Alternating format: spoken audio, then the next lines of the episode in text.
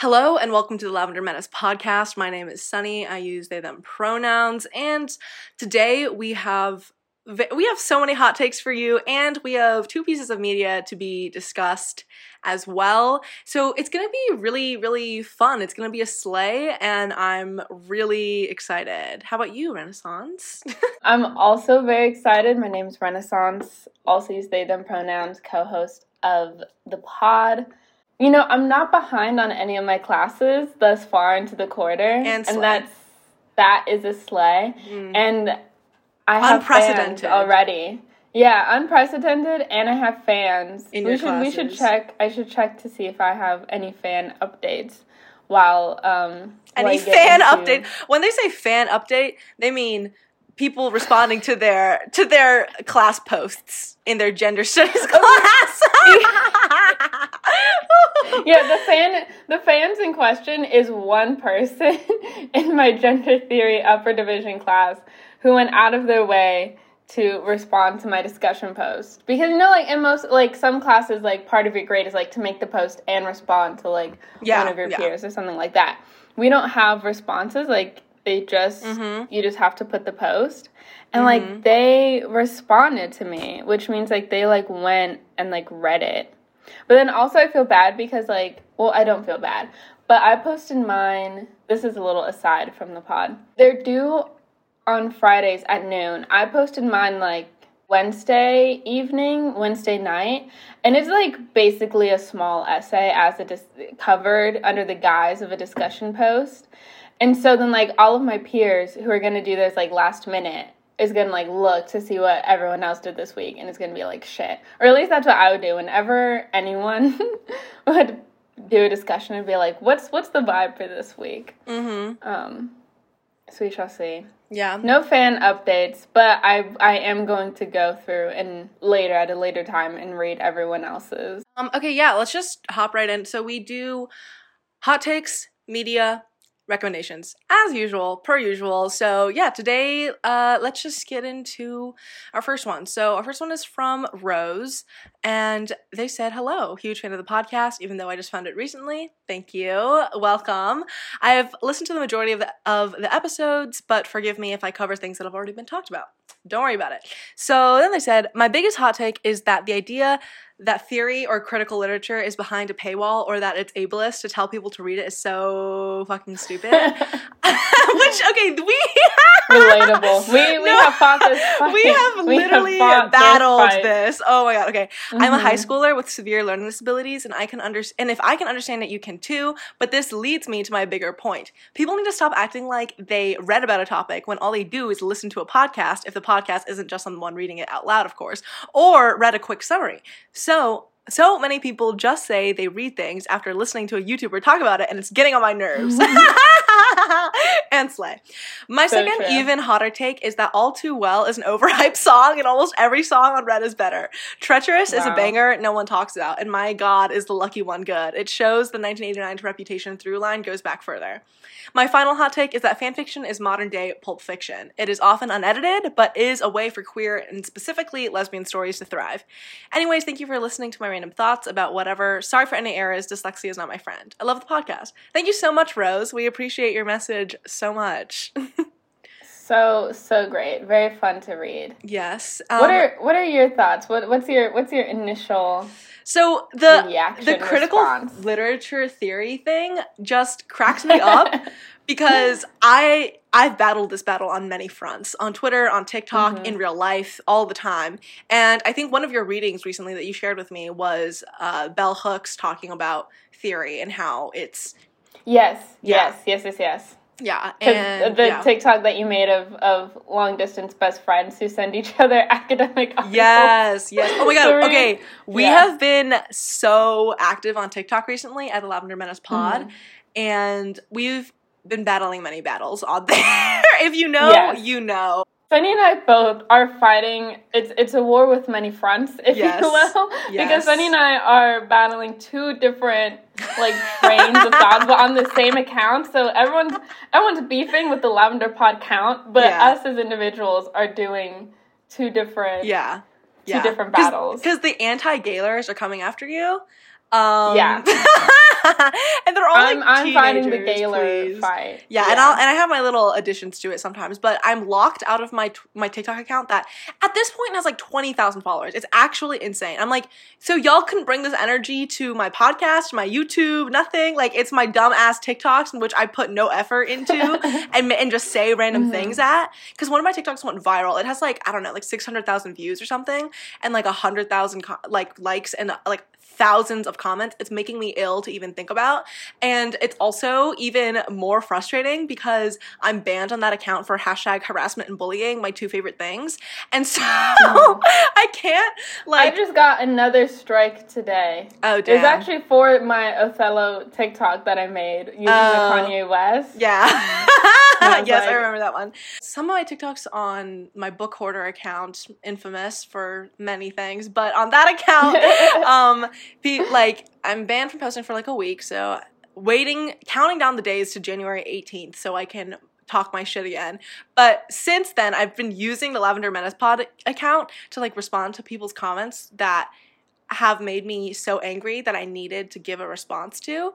Um, but anyways, regardless, I do think theory and critical literature, like that shit isn't behind a paywall. Come on, Marxist.org, Google, like you can find almost any text that I've ever talked about for free online. And even if you even if you can't, like library apps, I use those all the fucking time. Like I, I don't understand this idea that it's not accessible in any sense of the term because there's even like free YouTube audiobooks reading you this shit out loud. Come on. Come on. And with podcasts, say people most read like theory out loud socialist too. or communist channels. Like that's how I read or listened to like half of um, Are Prisons Obsolete by Angela Mhm. Davis was a YouTube audiobook of it, and then also foundational text of the pod, uh, State and Revolution by yes. Lenin, Yes. which we talk about all the time. I also listened Yes. to by or read it by listening to it on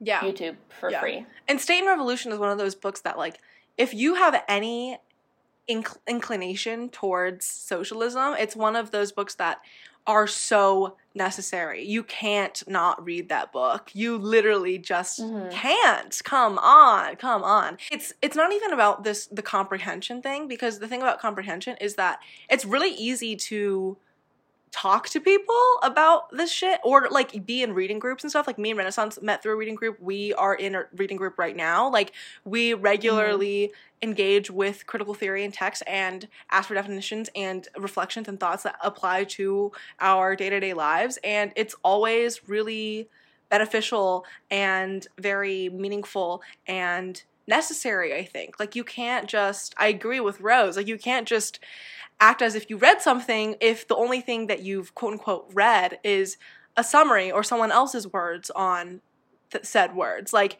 you there the connection between you and the actual text itself is what's important not the commentary in between. The commentary comes from you and, inter- and interacting with other people who have interacted with the same text. It's not something that you can really Mhm. get without interacting with the text itself honestly. Like i don't think that's really possible. I very much agree because I think like I definitely, for myself at least, have the comprehension or be able to understand the the text that I have read, like actually read myself, without the reading groups or without talking to Sunny or just like bringing it up in conversation with other people who have read it. Because like talking about it in some form of community, like with other people who can use the text to apply it to things that are applicable to you um, is important for understanding but like you still have to like engage with it yourself like you can't just like kind of do a telephone word of mouth understanding or reading Mhm. of it because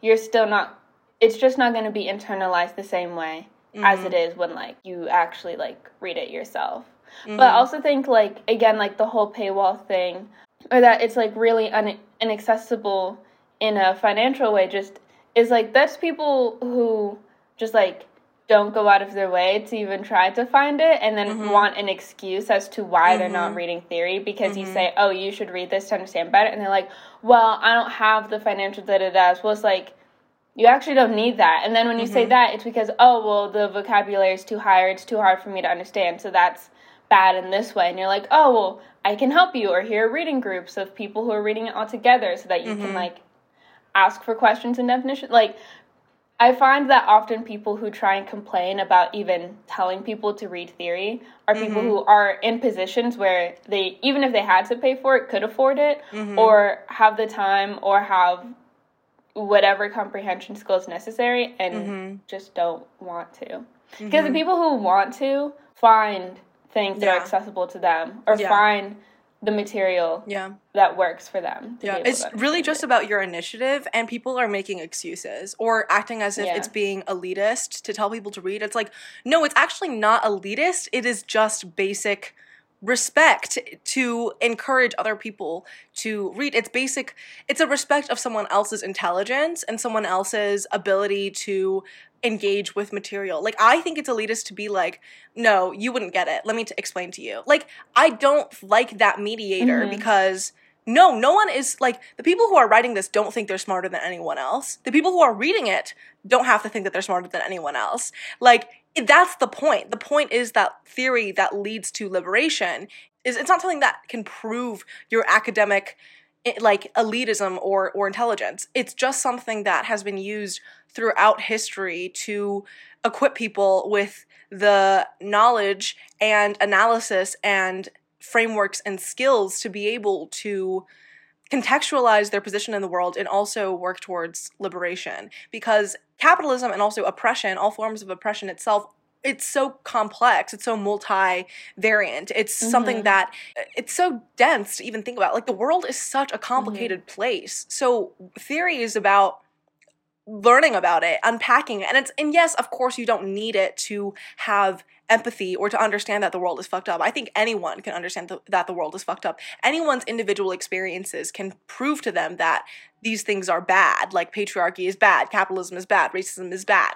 But those things don't those interpersonal interactions and your observations of the world, it's not a systemic analysis. It's not like a condensed, amalgamated version of collective experience. You, no one person mm-hmm. can have a collective experience because that's the whole point about a collective experience. It's collective.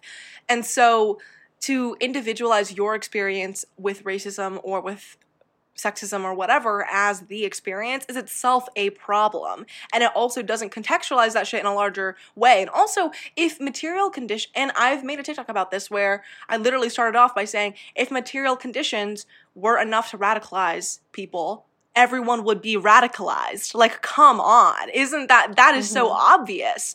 And it's not, and that, and that kind of shows that class consciousness is not achieved through experiences. It's achieved through engaging with, you know, materials and contradictions that bring to light the reality of how oppression works at large. It's not something that you can yourself just individually experience. Like nowadays, when a lot of this shit has been commodified, the identity of feminism, the identity of anti-racism, the these roles, these positions that you can take have become something that either Justin Bieber's "Racism is Evil" merch that just dropped. The new Marx, Marx 2.0 is Justin no. Bieber's "Racism is Bad" merch. like this is just shit that's like yeah this is obvious. We need to move beyond that because the connection between racism is bad. The imminent fall of american empire the connection between these two things is not obvious. It requires learning and it requires mm-hmm engagement with the plethora of theorists and theory that gives you the frameworks to analyze the world, not the actual news or media. Like, theory is not news, it's not media, it's not, it's much more long standing than that, I think. I agree because this is reminding me of conversations that I had uh, like towards the end of summer, beginning of fall, like new people that I was talking about, and it was all about like how to be a better like social justice person, advocate, da da da, whatever. Theory is also important because now with it becoming popular, mainstream, not really. It's very much the the like hollow hollowization that Lenin talks about in State mm-hmm. and Revolution, where like they'll take something that was once revolutionary and liberalism mm-hmm. will like make it a shell of what it once was. Mm-hmm. And I think that a lot of language that is supposed to be like anti-capitalist or anti-imperialist or against cops and policing is now kind of going through that hollowed out yeah ho- holonization mm-hmm. um i don't know if that's a real word. But Mm-hmm. anyways, I was seeing that happen a lot, but I could obviously tell that they hadn't actually engaged with theory. Like I- they hadn't actually engaged in text. It was all like Mhm. Instagram infographic Mm-hmm. bullshit. Mm-hmm. And I think theory is really important because even people who have what they think might be good intentions but are essentially like still liberal, like well-intended liberals that don't know better, Yeah, I guess. yeah. Like it's um which How is where can I you know was before I better until you engage with the material Exactly. that teaches you to know better? exactly. And so then like every time when I was frustrated, I was just like, well, if you like read what you actually are trying to critique, then you would have better critiques. I I wouldn't be able to catch you fumbling Mm-hmm. as many times as I have if you actually engaged in the material that you think that you're extrapolating from, but you're not. Mm-hmm. And so I think like it's obviously not offensive or I don't mean it in an offending way to say you should read because like obviously I see that you have energy and you are recognizing from your Yeah. own observations as an individual are seeing that these repeated like repeated police brutality and the way that the climate is going Uh-huh. downhill very quickly Uh-huh. are bad things and you want to clearly understand why they're happening and how can you get them to veer on a different course. Mm-hmm. And I think that that is why encouraging people to read is so important. And I think people who make excuses for why they're not reading or don't want to or unable to uh, very frustrating. As Yeah. rose says like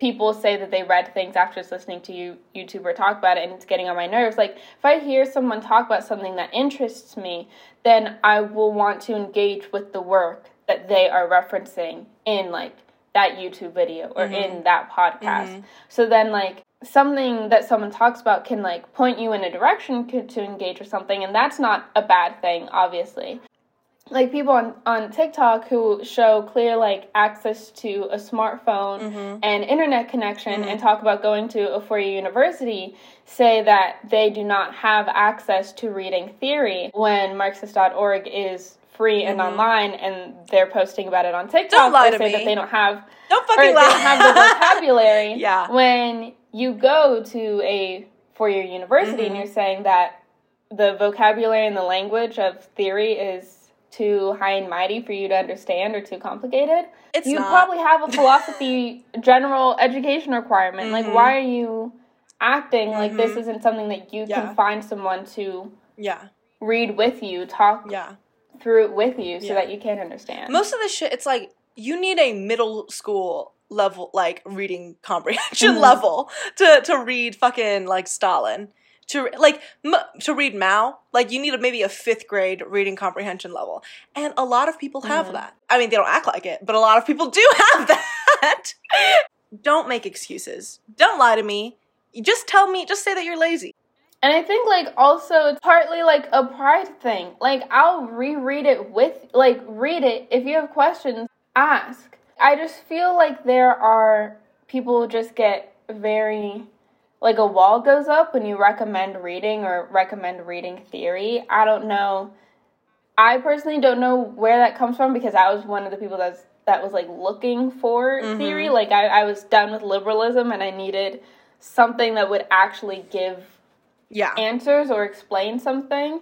Um, and like Sunny said, like your individual experience is not your collective experience. But if like me on my own, not being from a capitalist family, obviously being black, we are not Vanderbilts. experiencing misogyny. Yeah. yeah. like no. Me imagine like my uncle Jeff Be- Jeff Bezos. Obviously, my individual experiences told me that things weren't looking great, but it wasn't enough to like get where what what needed to be done. I don't know how else to explain. Like like yeah. well, like you said, if the material conditions of of a single person could radicalize people, then everyone would be the- revolution would have been done and gone before I even came to this earth. It, it would just look very differently. the other thing that people don't realize is that a lot of shit unpacking a lot of systems the thing is is that it will not benefit you a lot of the time it will like things that you will learn about the world will not always be in your favor i think that is part, Mm-hmm. part of why people are afraid to approach it because they don't want they want to maintain their victim status when it's like ev- like everyone is a victim, but also everyone is an accomplice with it. Like if you live in this world, you will be victimized and you will victimize others. That's just how it is. And so, you know, you might as well just learn about it. I yeah, anyway. I think especially like coming from someone who like lives in the United States. Like there's just Exactly. no and even though I didn't ask to be born here, like Yeah. it's not that I had a And that's the thing like It's just Mhm. there's no way for my existence, me growing up, me living in the United States for this long, to have no huge impact on so many other people in the world. Mhm. And so many people in like the native people in my community in the land places that I actually occupy. There's no way that that isn't impacting people. And I think for the United States and for a lot of people who are in like settler colonial Vi- nations, like Yeah, but are also like struggling, like still facing racism or you know poor or, or whatever. Yeah. poor or anything like that.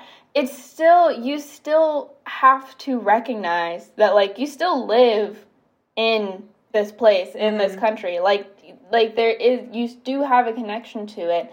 And so I think people want to maintain their separatism and see the United States as this invisible hand that's separated from the people who live here when that is not the case. Yeah. And I think grappling with that, understanding that, and actually looking towards the majority of the world who are not in settler colonial nations, who are not white, who are not American and don't have any connection any direct connection to our electoral politics. I think that it's important to like not uphold the theater of that hmm when it doesn't like that's not really what's happening. Yeah, You know? yeah, and I, t- I mean, okay, if you go on our Twitter at the Lavender Pod, uh, I, I, some, well, some of our early, if you like, if you word search on our account, like, um, maybe like foundational text or just like text or something, I have like a thread Mhm.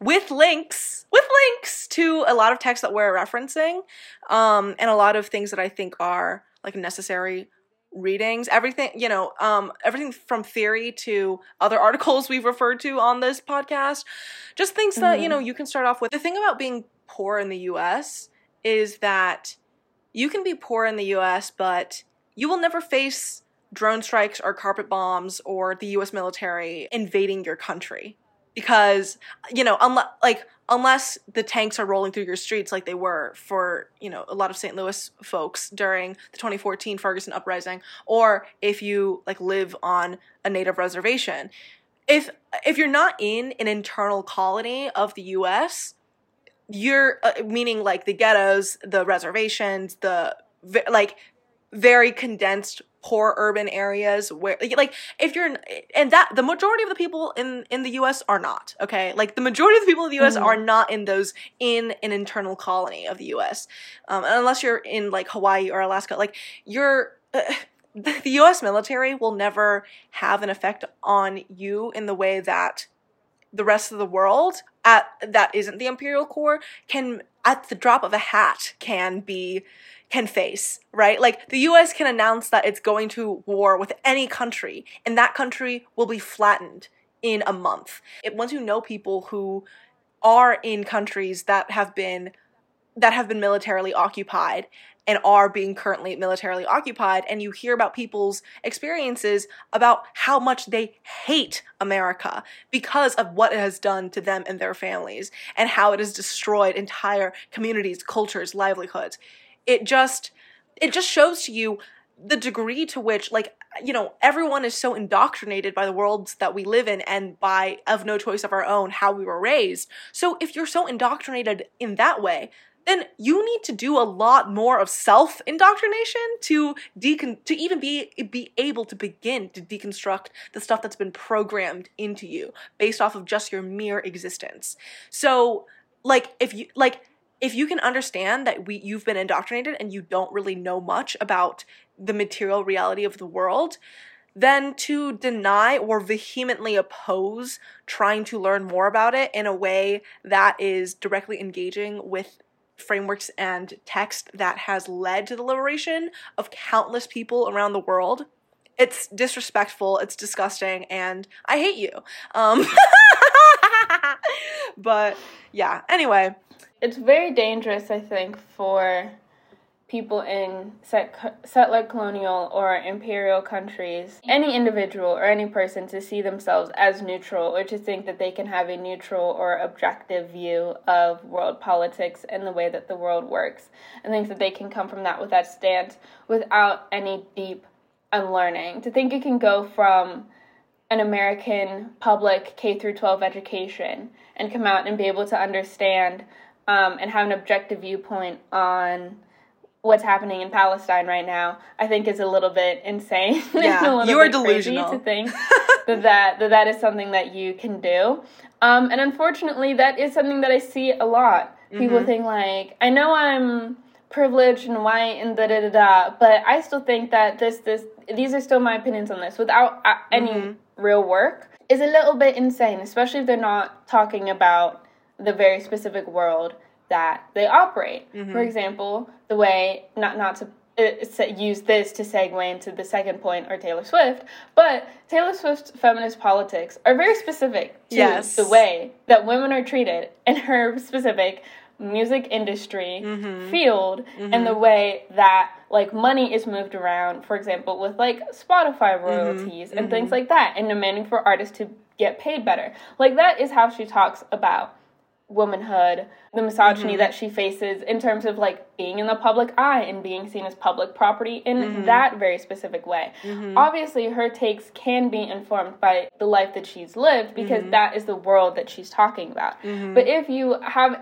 any interest in talking about systems of oppression at large or colonialism or policing, mm-hmm. whether the internal colonies that Sunny was talking about, mm-hmm. such as like the very condensed specific areas within the United States, or the way that the United States military can go to war with anyone for any reason at any time, to understand that without theory or without doing the deep unlearning that is drilled into you, I think mm-hmm. is, is a little bit just it's unrealistic. It's yeah, unrealistic. It is for sure. But yeah, to move on to the second take that Rose was talking about, I think all too well the original version, not the ten minute version.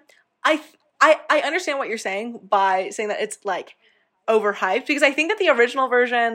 I understand why so many people connected to it and why it was like such a hit on the album, but I do think there are better songs on the album. Obviously, when you were saying the lucky one, I'm like, yeah, the lucky one is it's one of the best songs she's ever written for mm-hmm. sure. It's so emotional in a way that is it's like a grand storytelling situation that she has That's shown because it's so the seven husbands. it is. That's like the theme song. Like yeah. on any any Seven Husbands of Evelyn Hugo playlist, the lucky ones will be on it. Oh yeah, and for good reason. Yeah, I believe that probably Taylor Jenkins Reid was listening to the Lucky Ones while writing. I think there's there's many connections. I kind of agree because I did not think that All Too Well was like the it girl of the Taylor Swift discography. Like for people who aren't Swifties, like people who don't listen to Taylor Swift, I would not have expected for All Too Well to be this like that song. But then on like every top Taylor Swift song and like every piece that I've ever written like or seen talking about her best songs of the songs that like everyone knows, it's always on that list, and I would not have expected that, mm. especially for Red as mm-hmm. well. Mm-hmm. Yeah, because Red had so many fucking bangers. Like, yeah, mm-hmm. like hits with capital H.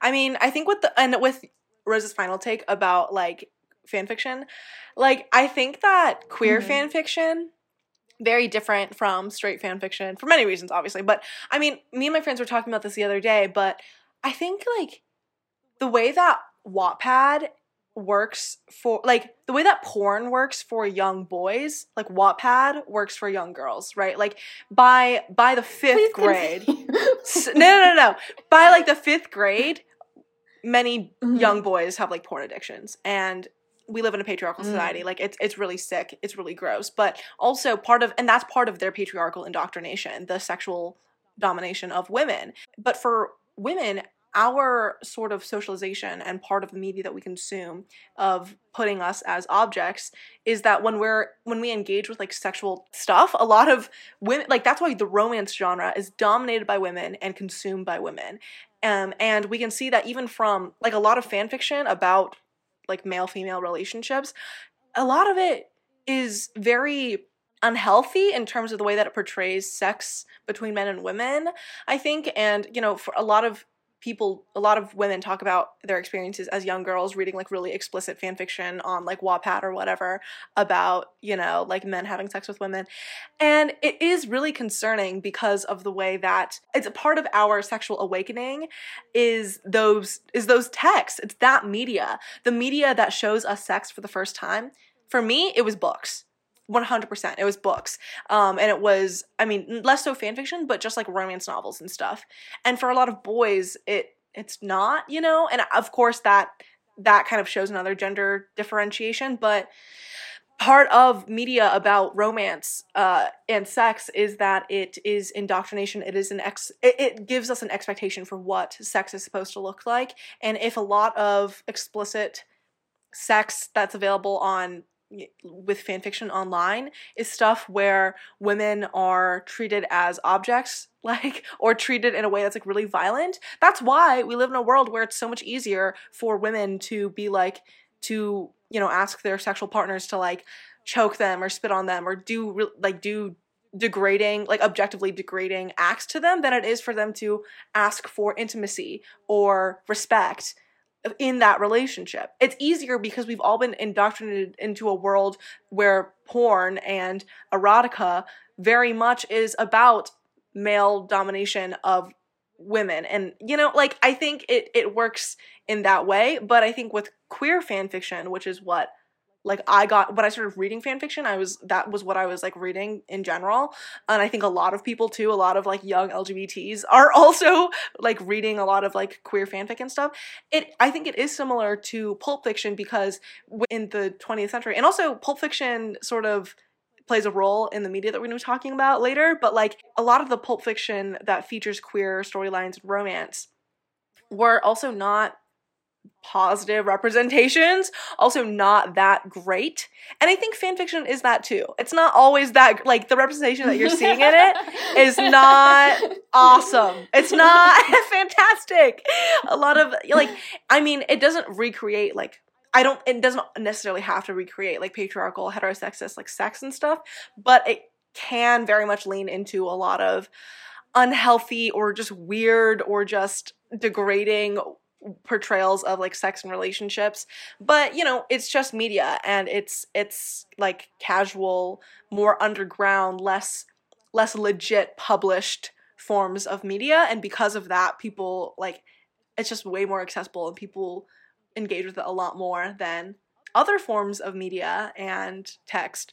Yeah it reminded me of the um strange video that we watched together Lord knows how many times we've watched yeah. that YouTube video of um, Satan was a lesbian. Sunny, yeah. that was one of Sunny's comfort videos for a hot minute, which means that inevitably at the end of Lord knows how many hours of zooming, Sunny would just put it on, share their screen, and then would fall asleep in the first 45 seconds, in which I was three hours behind. Had to listen to the entirety of Satan, the, Satan was an episode, or Satan was a lesbian video by Strange Aeons while Sunny just snoozed comfortably. And because it was on Sunny's laptop, I couldn't pause, couldn't skip, couldn't turn it off. So I was just there. But anyways, I don't know how many times Sunny has actually seen it. I have seen it many times. Um, but I like I definitely see how fan like with the like um increase of like technology how people who mm-hmm. would have been young pulp fiction writers turned to fan fiction, you know, mm-hmm, as mm-hmm. their outlet as something that's accessible. But I think also, what's the one like media laws that was like, if you do depict gay people, then like they have to be like punished or dead yeah. by the end of it? Like yeah. it's like after, it's like a name. I do remember. I know what you're talking about, but I really don't know what it's called. I talk about it like all the time and I cannot remember. But anyways, like because we're slightly not really post that a little bit like fan fictions you can have like comfort fan fictions or like Mm-hmm. domestic. I always thought those were so boring. I never read those. But like, you can have yeah, you can have Yeah. like queer stories that don't end with like, and one of them was like tragically murdered or like Yeah. died in the most Mhm. sad, you know, depressing way Mhm. ever. So I think that, and like, you know, we've kind of gotten a, a leg up in, in that regard. But I think just the comparison of like widely accessible, you know, not high literature writing yeah. Queer media that is like read, you know, that you Mhm. can like share with people that you can keep in your back pocket, one Yeah. being a small book, one Yeah. being your phone. Yeah. You know, like I like I see I see the Yeah. parallels. Yeah. Um but also now there's just for better or for worse, more gay people on screen. Yeah. Yeah. so, you know, I think like there's also just more options. Like if you're Mhm. gay and you wanted to read anything that was gay, it had to be, you know, a pulp novel Mm-hmm. where Everyone dies at the end. be- Yeah. yeah, everyone dies or one was tricked by Satan or something like that. We're like- yeah. Now, you know, you can just pop on sex education on Uh-huh. Netflix or, you know, Yeah. any anything else. I don't know why that's the first thing that came to mind. But yeah. Yeah, for sure. Thank you so much for your submission, Rose. Um, did you want to read Juliana's um, Juliana's take? You mean Jordana's? Oh yeah, sorry, Jordana. Which we're not even sure if we're pronouncing that. Jordana, if if you were listening, so sorry. It might Um, be Jordana. You're being Jordana. forcibly Anna Anna assized. We are Anna we are honazing your name, if that's the the correct. Okay. onification of your name. Mm-hmm. The email reads Hello, lovely lesbians. Hello. I was wondering if by any chance you'd be willing to discuss the split attraction model on the podcast and how it has harmed the LGBT community by perpetrating and identicizing the colonial Christian notion that sex and romance are inherently separate. The quote, split attraction model was developed by the Catholic Church in the 12th century and became the dominant ideology enforced through imperialism and colonialization. In the past decade, it has been embraced by chronically online Tumblr queers, aka people who self identify as queer, even though they're the opposite of radical and many of them aren't even LGBT. Uh, read, read them. read. I love when our listeners just sneak in a little shade into their emails. It does it does tickle me quite a bit. Anyways, and treated as fact. For example, identifying as heteroromantic bisexual, which I find deeply problematic and exploitative, as it is just internalized homophobia and inserts that it is acceptable to exploit other women slash non men for our bodies without any emotional supporting us, oh, without any way of emotionally supporting us, supposedly because it's someone's identity. Though history shows that non Christian cultures consider sex to be an intimate and romantic act, Tumblr queers have popularized the split attraction model in an effort to identicize internalized homophobia. The other prominent issue of the split attraction model is in conversion therapy. The split attraction model also fits into the Tumblr queer stigmatization of sex, based on the fundamental misunderstanding that our Christian dominated society is sex positive, when in reality it is sex exploitative. Sex is not celebrated or accepted in capitalism, far from it. Christian imperialism has led to the outright criminalization of gay sex, which imperialist nations turn to use to villainize the global south. It is exploited by profiting off of the sexualization of women's bodies through the cishet male gaze. The now widespread antagonization of allosexuality by chronically online queers, especially cishets who claim to be LGBT, is demonstrative of a total lack of comprehension of the oppressive system being capitalism and right wing Christian ideology in favor of demonizing allosexuals and grouping LGBT who rightfully celebrate our sexuality in the face of criminalization with the cishet male gaze. Especially as a lesbian trans woman who does enjoy sex, I am tired of being antagonized and treated as an oppressor, including to cishet people who, would, who I do not have the power to oppress in the first place. I'm also very concerned about how the split attraction model is enabling and validating internalized homophobia for young LGBT people who are getting a lot of their information from online sources who perpetrate lesbophobic and ahistorical ideas like quote unquote bi lesbians. I have a lot more to say on this, but I know I've gone on for quite already. I'd really love to hear your thoughts on this, and of course, no pressure if not. With lots of lesbian love, Jordana. Thank you so much. Thank you. Loved loved the email. It's giving um, my discussion post and my gender theory. yeah, it was a slay. Thank you.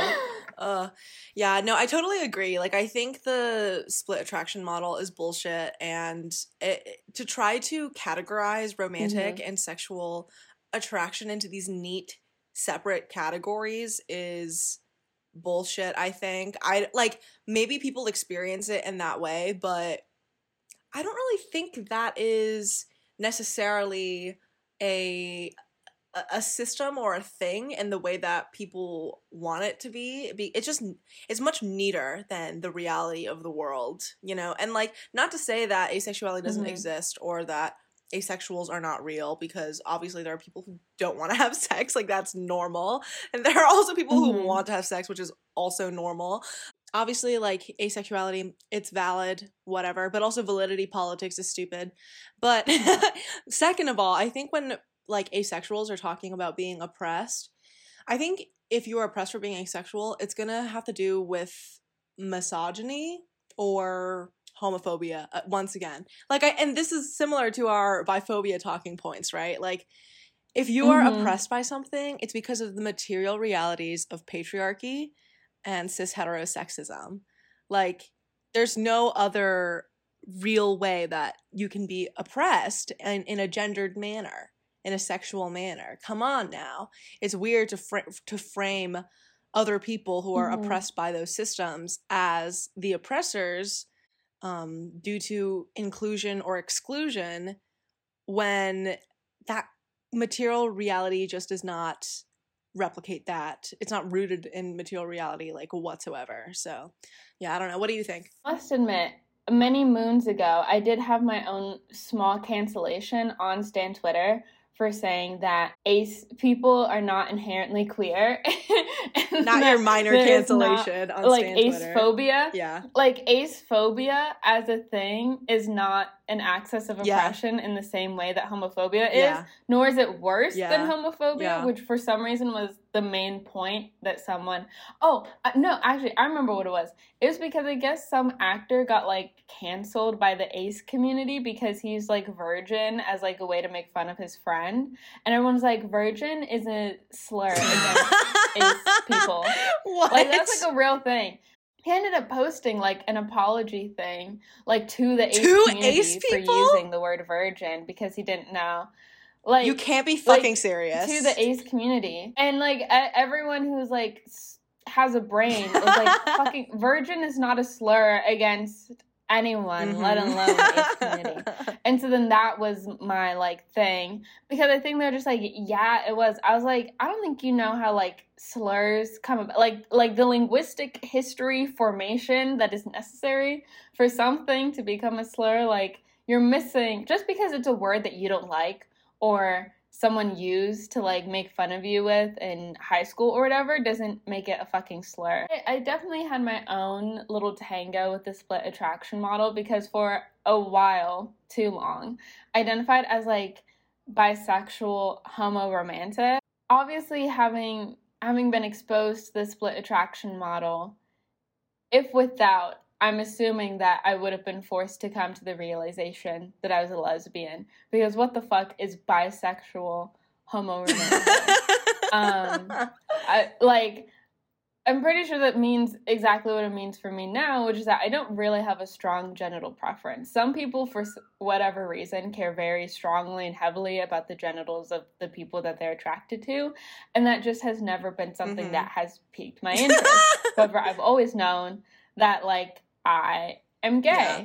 Any iteration in which I could express at any age before realizing that I was a lesbian, I would use that language to yeah express yeah. that. And so I think that realizing that I don't I don't actually want to like date men or have a relationship with men, hence me identifying as homo romantic because the only people that I saw myself having romantic feelings for were girls at the time because I was a girl, as in like a child. But again, I think like when it comes to like asexuality, like asexual people are valid and real. Like I don't think that the split attraction model means that like if you're asexual, that means that you don't have any romantic feelings.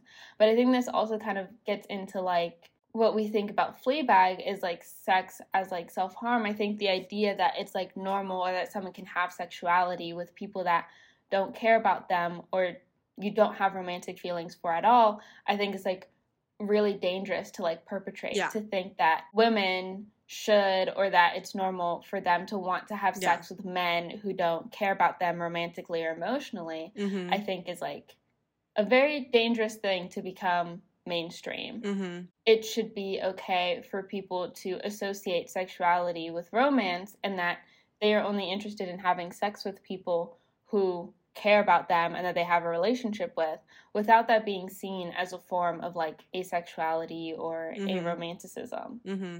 Yeah, like or or to make it seem like know, like just being like I would prefer to be physically vulnerable with people who I know care about me. Yeah, yeah, exactly. I'm like, that's like normal. That's not an identity you can have. That's not like a a set like a niche LGBT identity. Like, no, babes. That's called being a person. Like, and like Mhm. I've dated people who like identify as like on the asexual spectrum or like demi demi romantic or whatever, and it's like. The reason why you think this is because we live in a patriarchal world where sex is seen as a violent act done towards women or or reproduction under capitalism. It's not seen like that's not because Mhm. this is a marginalized identity or a niched identity or experience. It's because of the world that we live in um, that has pathologized everything from gay sex to fucking women having emotions. like that's the that's the reality of the world we live in. Come on now. I think that not being like super comfortable with the idea of like sex for someone means being like the sexual object of someone and then feeling like something is wrong with them sexually or romantically or not wrong but like Different from other people.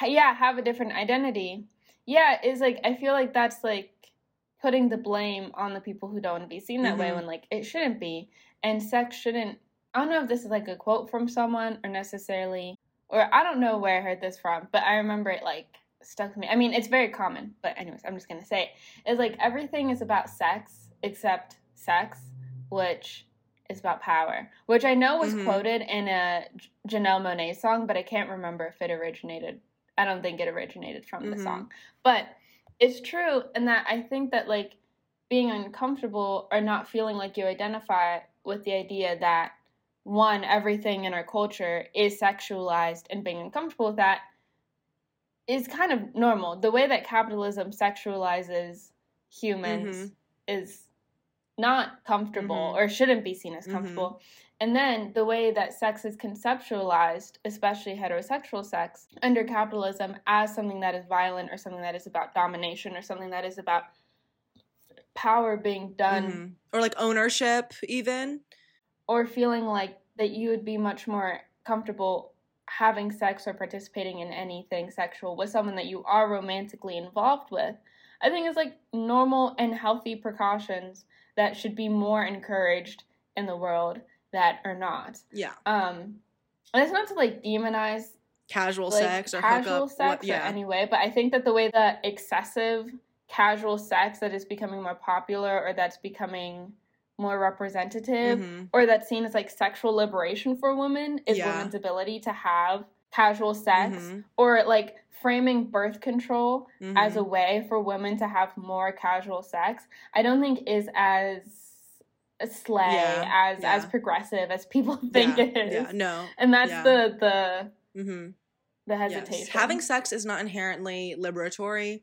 Having a lot of sex is not inherently Mhm. feminist. like, th- this is not. I don't under, like, and that's the thing. I mean, look at how many kids that like Mormon families Yeah, have. come on now. like Mormon families have so many Uh-huh. kids, which means that these parents are fucking a Yeah. lot. Like just biologically, Yeah. scientifically, they have to be having a lot of sex to have these many kids. That doesn't mean that any of these women are any more sexually liberated. Yeah, or, exactly. like more in control of their Yeah. bodies because they're having at least this amount of sex and therefore making this amount Right, of right, right. Let alone the amount of sex that does not lead to the number of children. It's not like they have a kid every time Yeah. they have sex. So, like, I think that alone should like show that like engaging with sex is like not inherently knowing your sexuality, Mhm. having control over your body or Yeah, anything like that. for sure yeah and i do think that that's that is the thing um and what jordana is kind of saying it's like this is the thing that many bitches do not understand trans women are not oppressing anyone on the basis of gender or sexuality come on now lesbians are not oppressing anyone on the basis of gender or sexuality why because we don't have material power in this world to shame you for having sex or for Mhm. being attracted to men or being a man. Like, that's just our own interpersonal shit. Like, we don't, this is not a replication of power structures at large. And, you know, uh, it is weird that on the internet, y'all create this fictional universe in which people, in which people operate as oppressors or victims Mhm. in situations that it simply doesn't apply. And I think everything that Jordan is saying is absolutely correct and true. Like, why stigmatize people who like to have sex, especially if they're queer and having queer sex? Like, guys, that is that is much more punished Mhm. than not having sex ever will be. Under capitalism and under exploitative economic systems, the act of reproduction and like actually creating workers, more workers, is something that is essential to keep the cogs of the machine oiled, rolling. You know, like Mhm. so whether you are, you know, make like whether you are no longer able to reproduce by your own choice or because that's just how your body is or you choose not to or you're gay and you don't like any of these like any of the many Mhm. decisions or many identities or situations that you know w- would put one in a position of not being able to or not wanting to reproduce is going to be criminalized and culturally like looked down upon. I'm I'm reading uh, Caliban and the Witch by Sylvia Sylvia Federici right now, which is like a seminal Marxist feminist text. It's so good, and one of the things that it talks about is how in medieval and then late like European, early European Christian times when they were creating the heretical sort of like list of things that people should should not do it, the whole gay sex thing became more of an issue as like especially after and like during the black death where so many people died.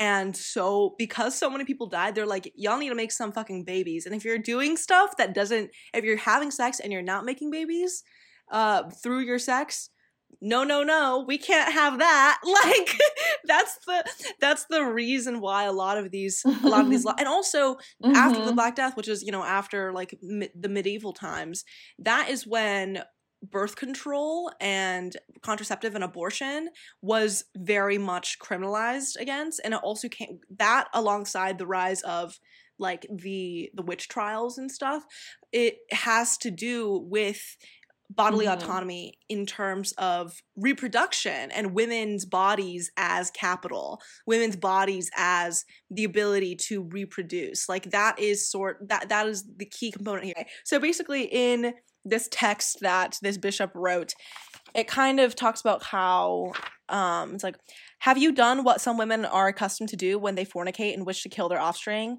Uh and you know their herb so that they kill or cut the embryo or if they have not yet conceived, contrive that they do not conceive.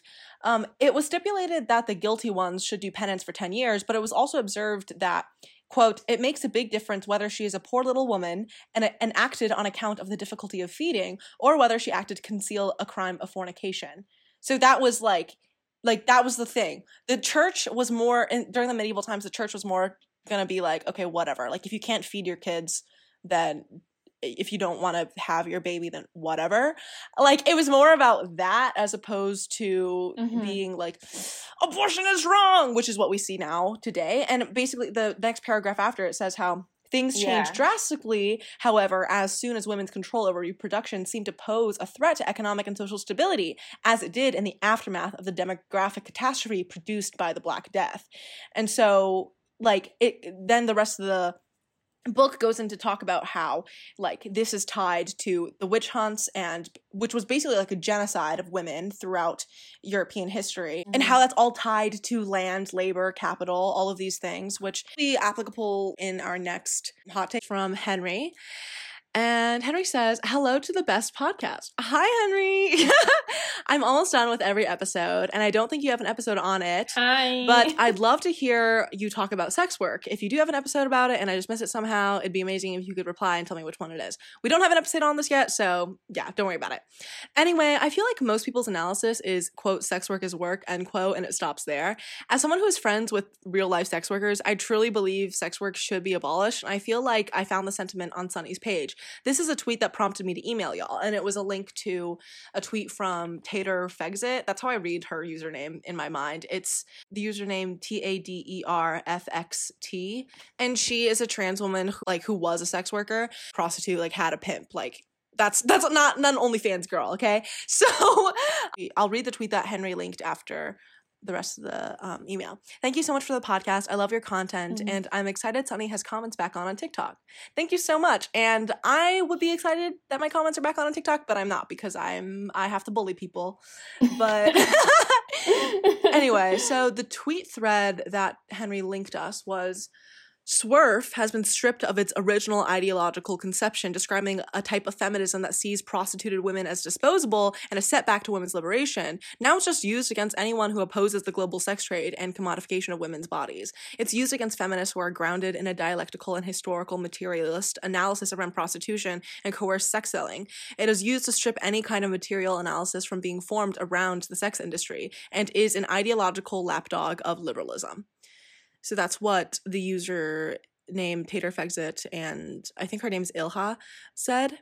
And yeah, I mean, I think Henry is right. And I mean, Yeah. banger, banger takes on both. yes, both the tweet and the yes, because because Henry is right in saying that people's analysis being at sex workers' work stops there. It's very interesting to me because people who Mhm. say that I feel like are saying that in the same way that people say, "Oh, theory is too hard to read," in that it's a deflection of critical analysis and Mhm. thought.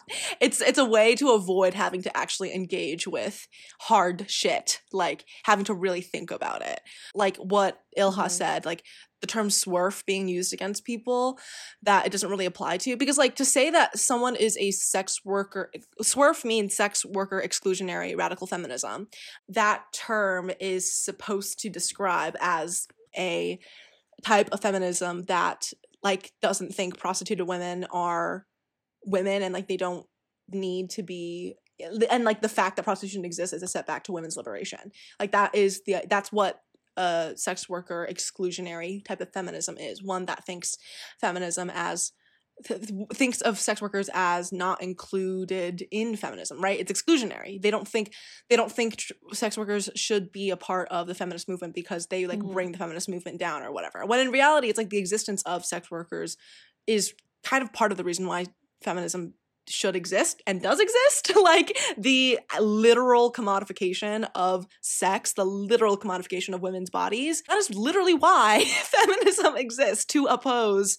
how women are objectified and commodified in the world. And i think sex work prostitution is uh those are the height of the reality that we live in a patriarchal capitalistic world. I don't know. What do you think renaissance I agree. I think that people who make the sex work is work argument are also like, oh, well, you sell your body to, like, I don't know, the your retail company or whatever employer you have, and although that is true to some extent, in that like if you're not a capitalist, like you were just a body for them to make money off of and exploit. Yeah. However, the like interpersonal reality, the material reality, Yeah. The medical risks Uh-huh. that are posed Uh-huh. um, are just so drastically different. And the level and the form of violence that you are vulnerable to as a real life sex worker, not online sex work. Like Mhm. not people who like film their own adult Mhm. films. I don't know what does and doesn't get flagged on on Spotify. All our shit Apple is Podcasts. explicit, so, So- come on now.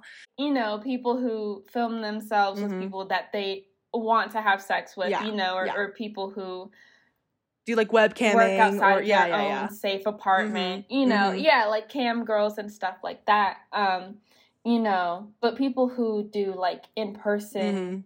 physical sex, Mhm. sex work, um, or like out in public, Yeah. you know, in not safe spaces. Yes, it is work, but like it shouldn't be. Uh-huh. And although like work under all work under capitalism like shouldn't be the work that exists, Yeah. that like really shouldn't Yeah, exist. And I feel yeah. like it's just a heightened like it's a emphasized and heightened like extreme exploitation, like the height of exploitation, the height of misogyny, the height of, you know, objectification and and particularly like men's domination and patriarchal domination especially like sex workers that work for like who have like a pimp or Mhm. someone like that Mhm. um, and I think like if anything, because sex work exists and sex trafficking and the sex trade exists as it does today, that should be why more feminists are Marxist feminists Mhm. and why more feminists actually are against the type of exploitation Mhm. that exists in the world, not just Yeah.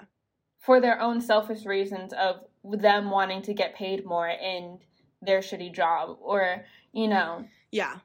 things like that. Like Yeah. the sex work as it exists currently should be why more people are nervous about the way technology Yeah. is Yeah. Mm-hmm. moving and quote unquote progressing and why people who become engineers should take more humanities Yeah. classes because why are you programming things that are just going to further objectify women's bodies um, and things like Mhm. that I'm very much for the abolition of sex Yeah. work, but not because I'm like a puritist, Mm-hmm. but because like it is the highest form of objectification, exploitation, and misogyny. Yeah, for sure. I mean, also people will criticize people who oppose sex work as like an institution. Again, with like calling them swerfs and whatever, but also by saying that they're kind of using the rhetoric of Mhm. like, oh, if you're not a sex worker, then you shouldn't talk about this, or of like you're using the same rhetoric of like hate the sin, not the sinner, or whatever. And it's like, guys, this is so this is so fu- fucking But ridiculous. the thing is, is that rich people like don't go into sex work for that reason, or like or if they do, it's it's going to one, be like, much that like safer. joined OnlyFans Yeah. and like Bella basically Thorne. ruined it Yeah. for yeah. like rich if rich people do get involved Yeah, like it was like I- okay, mhm. but like you don't have to do sex Yeah. work. yeah that talking point also very much centers people in the imperial core because guys most prostitutes Mhm. globally um and also throughout history have been extremely poor women who had nothing else to sell didn't have the education Mm-hmm. to be a productive laborer like did not have the background or family support to do anything else it is a last resort for most women in the world and also it is like prostitution as an industry and as a thing that exists is also due to imperialism in that it's like sex tourism is a huge thing. It's a huge thing. And it also it's about war. Comfort women during the Korean War, the fact that brothels get set up around every single place that there is a military like military um installation of like of the US army anywhere. Like there's a reason for that because war is connected to the exploitation of women's bodies and to kind of argue that people have choices under patriarchal capitalism is very it's so like disrespectful and dehumanizing and i think when people think that people who oppose the sex trade are are dehumanizing sex workers it's like do you not understand that supporting the the global industry that is prostitution is actually what is dehumanizing like that is actually what is perpetuating danger i mean i do think that there's fair criticisms to be Mm-hmm. held against radical feminists who have collaborated with white supremacists and Republicans to create laws that harm sex workers and stuff. But I don't, and I don't think that any laws under a capitalist bourgeois state is going to help sex whether it's legalization decriminalization or further criminalization. Any of these things none of these things help anyone. Mhm. it's kind of like this that's the thing about laws under bourgeois democracy. None of these things are designed to help the people who are oppressed because the state itself is designed to oppress the workers. Like come Mhm. on now. The legalization of sex work would just be to further perpetrate Yeah. like sex work as something that is like readily available for the people who want to exploit people Yeah. not because it would be to decriminalize or like liberate yeah women and the people yeah and liberate the people that like yeah are the actual Mhm, victims of mhm. sex work and prostitution Think about the legalization of weed. Drug dealers are still in prison. The industrialization of like the creation of an industry around uh, illegal goods or illegal services is not good. It's not good. It's never good. And even if we look at countries where prostitution or areas that where prostitution is legal and there are legal brothels those places are also go go under heavy scrutiny every couple years for traf for like trafficking or abuse or because there's a specific type of sexual exploitation involved in brothels and the type of customer the type of john the type of patron that goes to that seek services from prostitutes why are you defending those people why do you think that those men because it's primarily men. Why do you think those men are worth defending in any meaningful way? Um, it, it just does not make any sense. I mean, I still think, I mean, the rhetoric that people are like selling their bodies is bullshit because everyone is selling their body. Um, eh, but I think like not everyone is exchanging sexual services for money. Not everyone is having sex to get to eat not everyone is having sex with a bunch of different people to eat. Like that's the thing about prostitution that's so different Yeah. from for example like marriage or something where you know also I think like liberal feminists will argue that like dating is like sex work or like or like ha- being married to a man who provides for you as sex work or whatever. And it's like that's no it's not. No it's not. There's a very specific reality It's of the world so- that you're trying to generalize. Exactly. It's so different. I mean, like there are abusive relationships, obviously in abusive marriages where Mm-hmm. like financial sexual control co- is yeah. is yeah, and financial co- control is an aspect of that, but like that does not negate or equate itself to sex trade and sex trafficking as it exists, but also is because women's bodies are objectified Mhm. like in general and there's like cultural grooming Mhm. that like girls in high school are taught that if you can't afford to go to college just get a sugar daddy Mm. or you know to pay your tuition shiva baby also touches on Mhm. this because emma went to nyu where there were a lot of sugar babies Mhm. and recognized that aspect of the world around her which again does like center the imperial core because like that's just not the way most people get a get around that. sex- Yeah, yeah, yeah. that's just not how it Yeah. works for most of the world but like hmm I think that that's like again because there is like a thing where well if you can't get a job just become a stripper Mhm. because And that's like a joke? a lot of Yeah. money yeah and that's a joke it's like well if I can't do this then I'll just become a stripper or if I can't do this then I'll It's just like, like, get an OnlyFans First of all, that stripping actually, and like- having an OnlyFans, it's hard. It's fucking hard. Like it's really Mm-hmm. difficult. Um and it and to have an OnlyFans anyone who has a successful OnlyFans they say like you can't have a successful OnlyFans and keep it hidden from Yeah, anyone in your yeah. life because you have to Yeah. promote it. If a reason why you can't get an OnlyFans or wouldn't be able to is because you don't want whoever in your life to know, like that is impossible. Mhm. So Mhm. that's the other thing is that if you are unwilling to advertise yourself Mhm. for in in in any other sphere like online you have to advertise and if that has any type of pushback or change in your life you have to deal with that and becoming a stripper in real life the act again the interpersonal violence and the certain dangers and health risks that Mhm. come from interacting with people even if it's not like prostitution you're still with the men who Yeah. attend strip clubs which aren't like great dudes. know, Come on now. great Yeah. dudes. So And then, also like dancing and like again, uh-huh. there's like this kind of like cultural of like just sexualize your body Mhm. to get by Mhm. if you need Mhm. to.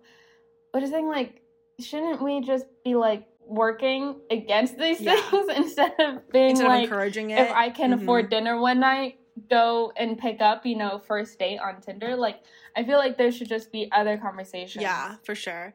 But I, and I also think like that's the thing. Like when if you're a stripper, like first of all, that takes a lot of physical, not, not just to say like physical fortitude, and also like Mhm. there's so many ways that you can get hurt stripping or like dancing that you can't get hurt in the same way anywhere else. Like there's so many people who have gotten like Mhm. severe injuries from that shit. And also just in prostitution, you will be injured in ways that you will not be injured any other way. Like even if you're working like construction or something like that. Like it's just not it's just never going to be the same, especially in areas of your body that are so delicate. Like your genitals are such a delicate area of your body. It's it's so easy to like g- give yourself permanent damage when you have unsafe sex. And the thing about people who are paying you to have sex with you is that they don't care about your safety and they truly think that they are buying your body. That's why I also think the rhetoric of like, oh, someone's buying someone else's body is also really harmful because you're playing directly into what Johns like think that they're doing, which is like that's that's not at all true. And I also think like there are a lot of women Mhm. I think radical feminists, I'm not one. um, like I think, but I do think that radical feminists and Marxist feminists and people who oppose the sex trade from a feminist standpoint, not a like right wing conservative standpoint, get a lot of hate for supposedly hating on sex workers, even if we aren't, and even if we have a lot of empathy and support for sex workers will get more shamed for being anti-sex worker than the real life people who just hold anti sex worker sentiment anti-prostitute se- sentiment in themselves in every in every interaction like Mhm. something that's really a TikTok trend that's really popular right now is like that sound that's like these bitches aren't scamming or something like that. And it's about people who like girls who work at Hooters or whatever talking about yeah. how like their coworkers are getting a lot of money through like exchanging sexual favors for money. And and like a lot of times I think that the person who's creating that content, it's like very clear that they don't think that that is good or moral. And it's like I think that that is the type of cultural sentiment that Mhm. needs to be combated against because that's much more mainstream than Marxist and radical feminist takes on sex work. We are in the small minority of people who don't think sex workers are evil or bad, don't think sex work is objectively morally wrong, don't think poorly of prostitutes whatsoever, but also don't think that the industry should exist. That is a very small minority of the population. Mm-hmm. Most people and most women think prostitutes and sex workers are disgusting and hate them because we live in a patriarchal society where women who are objectified are looked down upon. Even like pop stars who who are objectified are looked down upon by women. Like, oh, she's just like she just makes money off of being like sexual or whatever. And I think that another cultural response to that is like, oh, you're just saying that because you're jealous because you can't do that. And it's like, no, I, I, I, mean, I do think some women have jealousy and have a complex about competing with other women. But that's the thing. Like, we live in a misogynistic world. Everyone is jealous of other women. Everyone is misogynistic. Everyone hates other women. But there's this very specific type of hatred for sex workers and for prostitutes because their sexuality is seen as up for grabs for anyone who has money. And most women know that their boyfriends and their husbands have money. And it kind of forces them to contend with the fact that they are ultimately sexual objects for men, whether they're in the sex trade or not. Like, and I think that, you know, that is really uncomfortable for a lot of women and it really makes them have to cope with their internalized misogyny in a way that nothing else really does which makes sense to think that like that's which which considering this reality it makes sense to think that there are liberal feminists who who tout oh sex workers work and like oh i like love sex workers or whatever. But it's like that's the thing. If you love sex workers and if you don't and if you think sex work is work then shouldn't you like listen to and there's also that whole thing about like oh listen to sex workers. Oh listen to black women. Oh listen to what listen to whatever category of people which is so i Mhm. think ridiculous and such uh, it, it is a result of people being like rejecting theory and just thinking oh just listen to people's individual experiences it's like no. Because the reality is is that like statistics show that over 90% of prostitutes don't want to be prostitutes like would do would choose any other profession. And so if you actually cared about sex workers then wouldn't the goal be be about reducing the the harm that people face and eliminating the harm that people face and thus eliminating this position that one can take in the first place like and this is the other thing in a non-capitalist world mm-hmm. in a world without money in a world without like class exploitation of workers, work would still exist, right? Production would still be necessary. We would still need industry. We still need pe- we still need global industries that create medicine, create goods, create industrialized services, create like planes and trains and car like that would all still be necessary. We need people to farm and give us food. Like there we need people who mm. we need mm. engineers to generate electricity. There are there are things that are necessary for a society to function in the globalized way that we have that we now live in. And when the revolution comes, these things will still be necessary. But you know what won't be necessary? The sexual exploitation of women in the household and in terms of like prostitution. Like this is the thing all types of labor all types of labor are productive or reproductive you're either educating the new a new you know set of workers so children you're raising children or you're creating children or you are taking care of children or you are a uh, a, ch- um, a grown adult doing work in the world doing productive work you know making food making goods make doing services do like those are the two types of work in the world in any world whether it's an exploitative one or a non-exploitative one. There will, pe- there will be people who need to do productive and reproductive labor. But you know what sex work is? Neither of those things. It doesn't it, there's no reproduction involved. That's not the intention. Um, and there's also no production involved. There's no there's no creation of anything in this in this reality. Like and I think sex work as a thing will be abolished in the same process of creating socialism, of abolishing currency. You wouldn't need to go exchange money for mm-hmm. things that were that were pre-capitalism or pre-colonialism. Historically, just like like people would just take care of other people's kids if they needed someone to take care of their kids. You wouldn't like pay a babysitter. Like people yeah. would just if you needed someone to make you a meal, they would just make you a meal. Like, come on. Like, and if you wanted to have sex with someone, you would just find someone who wanted to have sex with you. Like, a lot of these things are, were just things that it's mm-hmm. normal to social human relations. What is abnormal to human social relationships mm-hmm. is capitalism, is money, is this idea of ownership. That is what is abnormal not the actual act itself. It's normal to have sex. It's normal to give people gifts. Mm-hmm. It's normal to take care of other people's kids. It's normal to eat other people's food. What's not normal is to break everything up into currency and to commodify every little thing. That is what's not normal. I think the argument that like sex work is work and like the conversation stopping there and people not being like thinking about it like people who who are not marxist feminists um, mm-hmm. um who just say like sex work is work in like a liberal way also are like conflating how people conflate like their job with their identity like mm. how you are mm-hmm. what you do yeah and so then when people are like, yes, sex workers work, but I'm against the sex industry, liberals or people who conflate work with identity are like, oh, so you're against like the human being sex worker. Mm-hmm. You don't want them to mm-hmm. exist. Mm-hmm. And it's like, no, I don't want this sex industry like the way that it exists now to exist. The people that are doing these acts, the people that are actually victimized by this system are not bad people. Mm-hmm. Like they're not. Everyone's you know, just trying to like, survive. not, Come on. Against, yeah. Yeah. Especially because in that, so many of those people were coerced or kidnapped or didn't have any other option, mm-hmm. didn't have any other way to feed themselves, mm-hmm. to house themselves, anything else. So uh, they are obviously not the, the number one thing that I have beef with yeah. when I say that I'm for the abolition of sex mm-hmm. work. It is not because I want sex workers, mm-hmm. the human beings, to just be like rid of society in mm-hmm. some like bad mm-hmm. way, but rid of society in that like after the revolution there will not be sex work. Mm-hmm. People will just be able to have normal human consensual mm-hmm. sexual relationships mm-hmm. with each other and it will not be used as a way to have power over someone or else clothes yeah. or housing. Yeah. I think a lot of people need to read some Alexandra Kollontai. yeah, I think y'all need to read Prostitution and Ways of Fighting It by Alexandra Kollontai. Yeah. Yes. So that's available on Marxist.org and that's really necessary reading. And you should definitely contextualize it within the history of the Soviet Union. Like they're trying to build socialism, they're trying to end exploitation, worker exploitation, racial exploitation, and gendered exploitation. Um, and what is the process of building that? Mm-hmm. How do we how do we go about doing that? And that the the question of prostitution was absolutely ultimately brought up because if you think about it, like the people who are selling sex poor working class women who don't really have anything else, who can't really do anything else, or under socialism, it's like they didn't really want to be involved in production in the economic sense, like creating stuff for society, because it would mm-hmm. it just seemed harder than like sex work.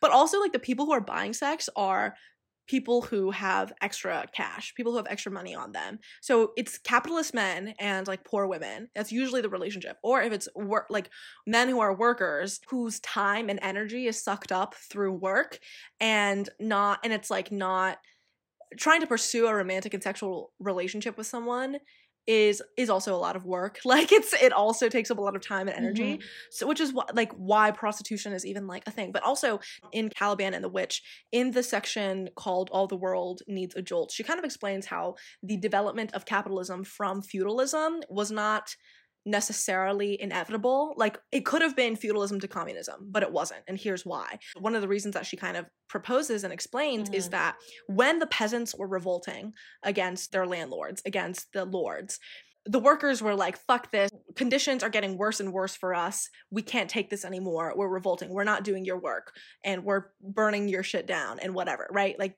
revolution was happening. But what ended up happening mm-hmm. was that serfs were replaced by free farmers. And then on page 47, uh, Uh, she says, However, by the end of the 15th century, a counter revolution to that workers' revolution was coming about. So, first, efforts were made by the political authorities to co opt the youngest and most rebellious male workers by means of a vicious sexual politics that gave them access to free sex and turned class antagonism into an antagonism against proletarian women. The municipal authorities, constant warnings for rape, practically decriminalized rape, provided the victims were women of the lower class. In 14th century Venice, the rape of an unmarried proletarian woman rarely called for more than a slap on the wrist, even in the frequent case in which it involved a group assault. The same was true in most French cities. Here, the gang rape of proletarian women became a common practice, which the perpetrators would carry out openly and loudly at night, in groups of two or fi- two to fifteen, breaking into their victims' homes or dragging their victims through the streets without any attempt to hide or disguise themselves. Those who engaged in these quote sports were young journeymen or domestic servants, and the penniless sons of well-to-do farmers, while the women targeted were poor girls working as maids or washerwomen, of whom it was rumored that they were, quote, kept by their masters. On average, half of the town's male youth at some point engaged in these assaults, which Rousseau, a French philosopher, describes as a form of class protest, a mean for proletarian men who were forced to postpone marriage for many years because of their economic conditions to get back, quote, their own and take revenge against the rich. But the results were destructive for all workers as the state backed raping of poor women undermined the class solidarity that had been achieved in the anti feudal struggle. Not surprisingly, the authorities viewed the disturbances caused by such policy as a small price to pay in exchange for a lessening of social tensions. And the, the belief that if the poor gained the upper hand, they would take their wives and hold them in common. So basically, like proletarian women were sacrificed by masters and servants alike. And, you know, these women who were raped would, their reputations would be destroyed. They would have to leave town or become prostitutes. And that was the other thing. Like this is this is mm-hmm. where we see the heightening of misogyny, this state-backed allowance of rape in the 14th 15th centuries in europe you know as a counter-revolution to class struggle. And also like on page 49 another aspect of the divisive sexual politics that the princes and municipal authorities pursued to diffuse workers protests was the institutionalization of prostitution implemented through the opening of municipal brothels. State managed prostitution was seen as a useful remedy for the turbulence of proletarian youth who could enjoy a privilege previously reserved for older men. The municipal brothel was considered a remedy against against homosexuality, which in several European towns was widely and publicly practiced, but in the aftermath of the Black Death was beginning to be feared as a cause of depopulation. So between 1350 and 1450, publicly managed tax financed brothels were opened in every town and village in Italy and France, and numbers far superior to those reached in the 19th century. Prostitutes could now solicit their clients in every part of town, even in front of the church during Mass. They were no longer bound to any sort of particular dress code or the wearing of distinguishing marks, because prostitution was officially recognized as a public service. Even the church came to see prostitution as a legitimate activity. The state managed brothel was believed to provide an antidote to the orgiastic sexual practices of the heretic sects, and to be a remedy for sodomy, as well as a means to protect family life. And like then she later goes on to say that this sexual New Deal was part of a broader process which, in response to the intensification of social conflict, led to the centralization of the state as the only agent capable of confronting the generalization of the struggle and safeguarding the class relation. The state became the ultimate manager of class relations and the supervisor of the reproduction of labor power, a function it has continued to perform to this day. So that's this that's that you heard it here. You heard it here from Silvia Federici, right? Like the institutionalization of brothels of prostitution, mm-hmm. not a win for workers, not a win for women. It is actually in fact a, a, another way for class conflict to and, and class struggle to be mitigated by the ruling authorities and also to create a further division, a gender division between men and women of the proletariat there's reasons, there's policy, there's history, materialism that is really necessary in these conversations that a lot of people are fucking missing out on. That's what I have to say about that. That's what Silvia Federici has to say about that. What's the name of the book again? Caliban and the Witch Women, the Body, and Primitive Accumulation by Silvia Federici. Very good book. I'm pretty sure you can find it for free online. I have a PDF, um, so. amazing. I, I would be very interested in in reading about that. Yeah, it's very good because it really does go through the history of feudalism to capitalism and then the process by which it came about and then also how women's bodies became part of like primitive accumulation. And she also criticizes Marx and Engels and you know all the other like German philosophers in in the way that they like uh, using their analysis of class and material conditions but adding the like sort of mm-hmm. gendered approach to it in which like women's bodies are also seen as a form of like capital mm-hmm. and capital reproduction in a way that Marx obviously hadn't considered because he is a man. So like that's the type of criticism of Marxism mm-hmm. that is good. Um, like black Marxism, feminist Marxism, like not not your liberal bullshit of of Karl Marx was a man, so therefore we shouldn't listen to him. Like that's the, sh- the shit that builds off of this. oh my shit. gosh, the way that I was fighting fighting for my if you follow me on twitter then you saw the tiny little saga that happened in the zoom chat of my class where I was defending Marx because they were trying to be like, Marx is a white man, so he didn't know anything, and I'll have to figure everything out again on my own. And I'm like, but like in a very anti-theory, yeah, anti-material yeah, yeah, yeah. analysis way. And I'm like, you could just say that he has shortcomings because he didn't take into consideration the way that women's bodies are used. But instead, you're just like, Marx has nothing to do with me. And it's like, okay, yeah. that's not yeah. true. I think it also shows that class is the primary mm-hmm. axis of mm-hmm. oppression in the way that some people try to posit gender or yeah. race.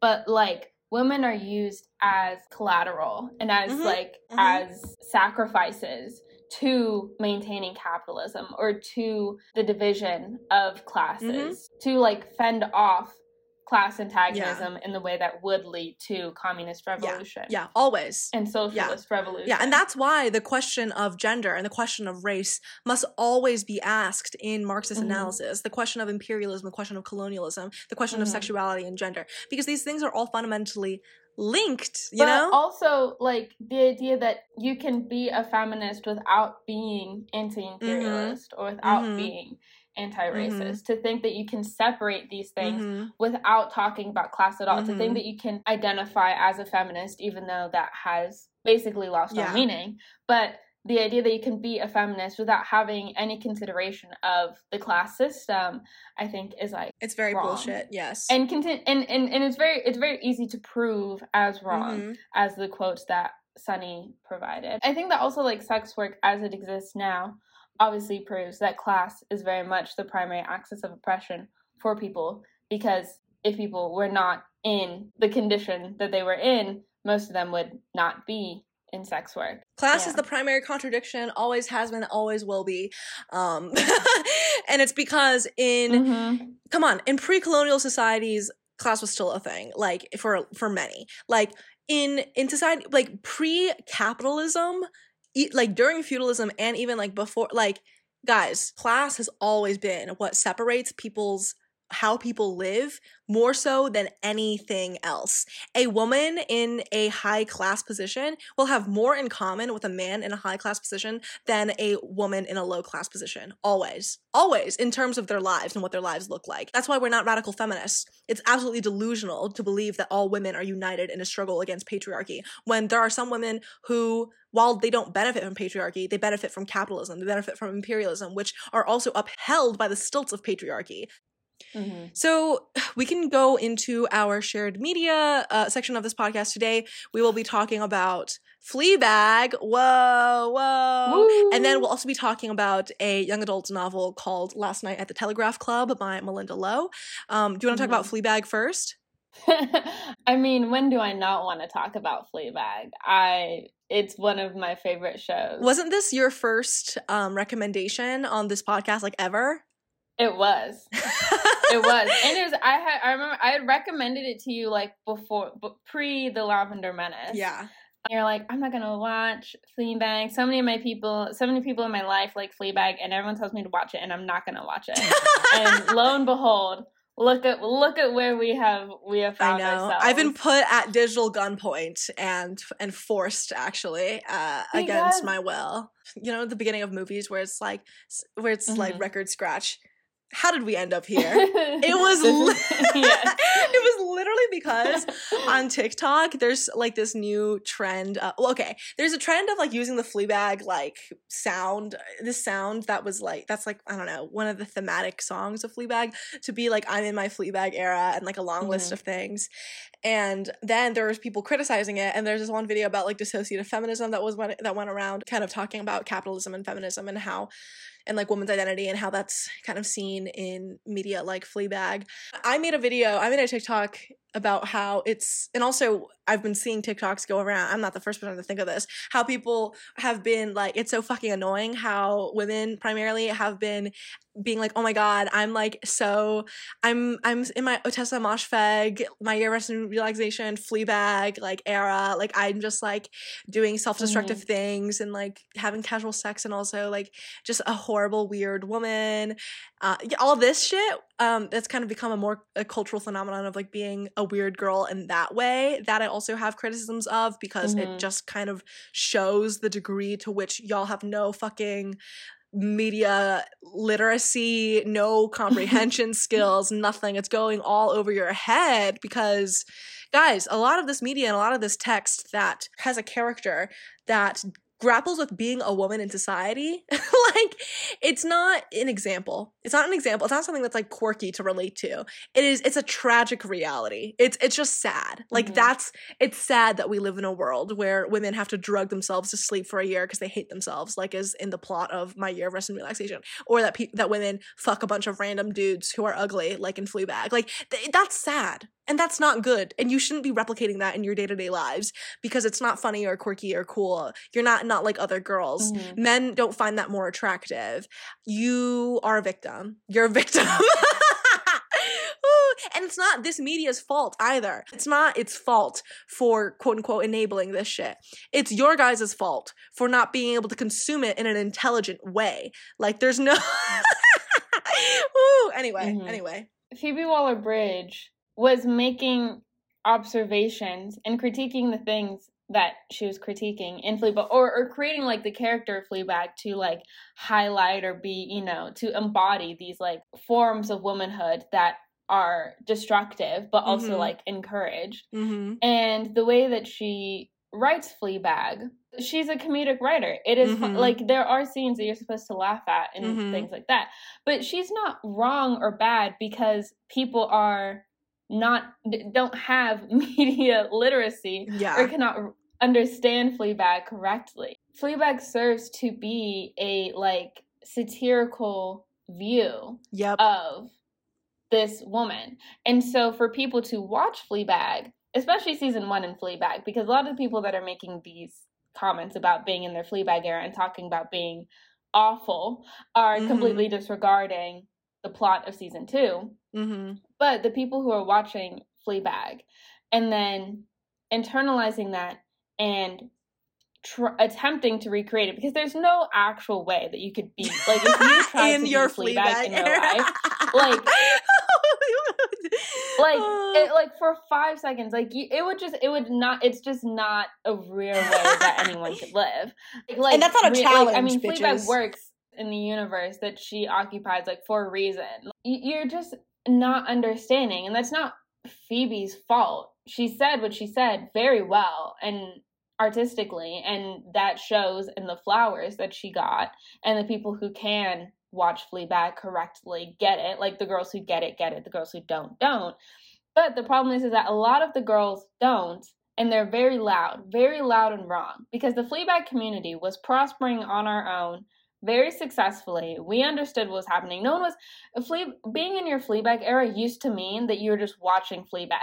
like it used to mean that that was once again like your favorite show at the time. Like when I used to say that I was in my Fleabag era, that just meant that that was once again the main show that I was watching. like I was thinking about it again.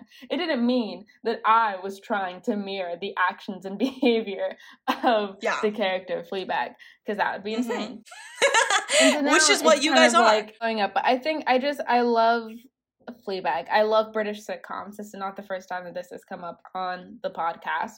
I love Phoebe Waller Bridge. Also, just the journey. Fleabag was a one woman show, and it was like ten minutes long.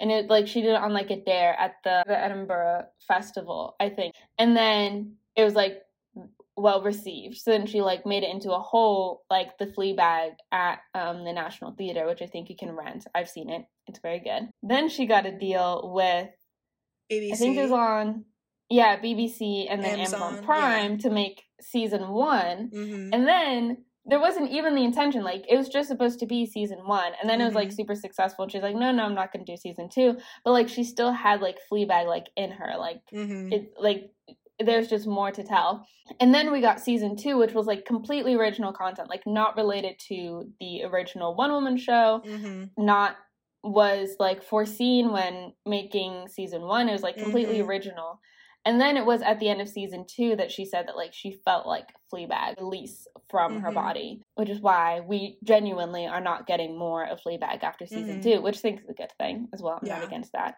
And also, it's perfect as it is. It is. It's amazing. And I think like just the ending of the story, like where we leave her is so different than where we leave her in season one. Like where we leave her at the end of season one is so sad, Sad. so tragic. Her Mhm. relationship with the fourth wall and the way that Yeah. it's utilized. And it's not really specified. Like some people theorize that the third wall is God. Some people theorize that the third wall or the fourth wall, I mean, is the audience that she's like supposed to be looking at you watching her. There's some that people that theorize that it's like her conscience and all the all these different things. But either way, like her relationship throughout it with season one is very compulsive. It's a very toxic relationship that she has with her Mhm. observer, whoever you Mhm. perceive that person to be. And it's just like it's not good for it's a crutch, which is Mhm. why in the like last episode She says bye.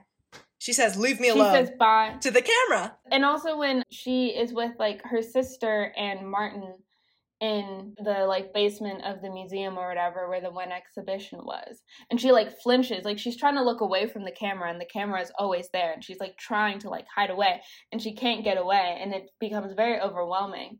And she's just like very much out of control in her life. And then in season 2 in the beginning i think in the first episode when she has the um therapy session that was a gift from her father. And the therapist asked like do you have any friends? And she's like yeah they're always there they're always watching. And she like looks at the camera like it's to hint at the fact that they're always there. But then throughout season two you see this glorious journey where she is finally able to live without the pressure and without the like desperate need of being observed. That's why she talks about i think even in like the first episode of season one she doesn't even like sex. She likes the Mhm. what sex entails that Mhm. her being observed her Mhm. existence being validated in the act of having sex and then throughout season one you see how that kind of destroys her life and then in season two you watch her finally have freedom without the pressure of, op- of observation i think that that's like very good and Mhm. should be understood Mhm. more heavily than it is currently on all of these TikTok posts that are talking about being in their Fleabag era. Because if you were in your Fleabag era, you wouldn't post about being in your Fleabag era because you'd be free of the pressures of constant observation. But mm-hmm. because you are posting this for with the hopes of thousands of people to see, that shows that you're not actually in your Fleabag era. Mm-hmm. Mm-hmm. I mean, I I remember seeing a tweet about how Fleabag is like one of the most optimistic pieces of media made by a woman, um, like media about women that's been made in like the 21st mm-hmm. century. And I think that's absolutely true. I, I think that season two is mm-hmm. very optimistic. We we end season one with that pessimism, that doom. And season mm-hmm. two is all about well, how do we pick ourselves up? And we see in the first episode, she's doing well. And before I ever watched Fleabag, I think there was this like maybe in 2016 or 2017, I saw this video essay by Isa de Leon on YouTube. I C A de like D E Leon. I don't know whether she still has a channel, and I don't know whether that video is still up. But it was the video essay was called "Fleabag in the Fourth Wall." I'm pretty sure years before I watched the show because I watched it what two days ago. I finished watching it like two days ago. I remember watching that and seeing how this the fourth wall of the camera gets you know integrated into the show in this way and i remember watching that video essay mm-hmm. and how she zooms in on the fact that you know when she's having sex with the priest she literally pushes away the camera whereas in all her other sex scenes mm-hmm. the camera is there because she's doing that shit to be able to talk about it. She's she is talking to the audience because sex is about having an audience for her. But when she mm. actually finds true intimacy for the first time with someone who sees her go away like the like hot priest is like where'd you go? whenever she goes and speaks to the audience. When she finally finds someone who like actually cares about her and connects with her on that level she needs to reject the fourth wall um and even in the last scene when when the priest leaves when the priest is like you know, she's like, you chose God, right? And he leaves her at the bus stop. She's ready to leave the camera too. Her unhealthy, toxic, dependent relationship on us as the viewers ends in the same way that the priest's unhealthy mm-hmm. relationship with her ends. So he leaves her and she leaves us. And that is mm-hmm. the happy ending. That's the optimism mm-hmm. of season two that, you know, endings come and new beginnings can happen and they can be good. And we also see that through Claire leaving her husband and running after Claire. Finally. Oh my gosh. Every I time Martin, Martin comes on stage or I mean on the on the camera, I'm like if you don't kill yourself right now, like mm. if if Fleabag does not beat the fuck out of you which, right now, which is like it's such a sign of like a good villain. Like the actor plays Martin so well because you want to punch him in the face so bad. if the actor fucked up Martin, so much of the story would not be able to hold. Like if you didn't believe Martin to be mm-hmm. like a human being, like if he was like comically evil, it yeah. wouldn't work. Yeah. And if the actor was any less talented, it wouldn't work. Martin yeah. had to be played and written in such a specific way that is done very successfully on the show to the point that it does make your skin crawl when you see him mm-hmm. but like in a way that it needs to crawl when you see mm-hmm. him i mean i think with the whole the, the the fan theories around the fourth wall and stuff i'm less i'm not as interested in mm-hmm. think in in that because it's it's television like she's playing with the medium in an interesting way but I'm interested in how if you're going to internalize Fleabag or if you relate to Fleabag in any way, which I think most people do because she does the thing that Ottessa Moshfegh also does in her writing, in which she portrays womanhood as this experience that is deeply and viscerally gross. Like it is something that is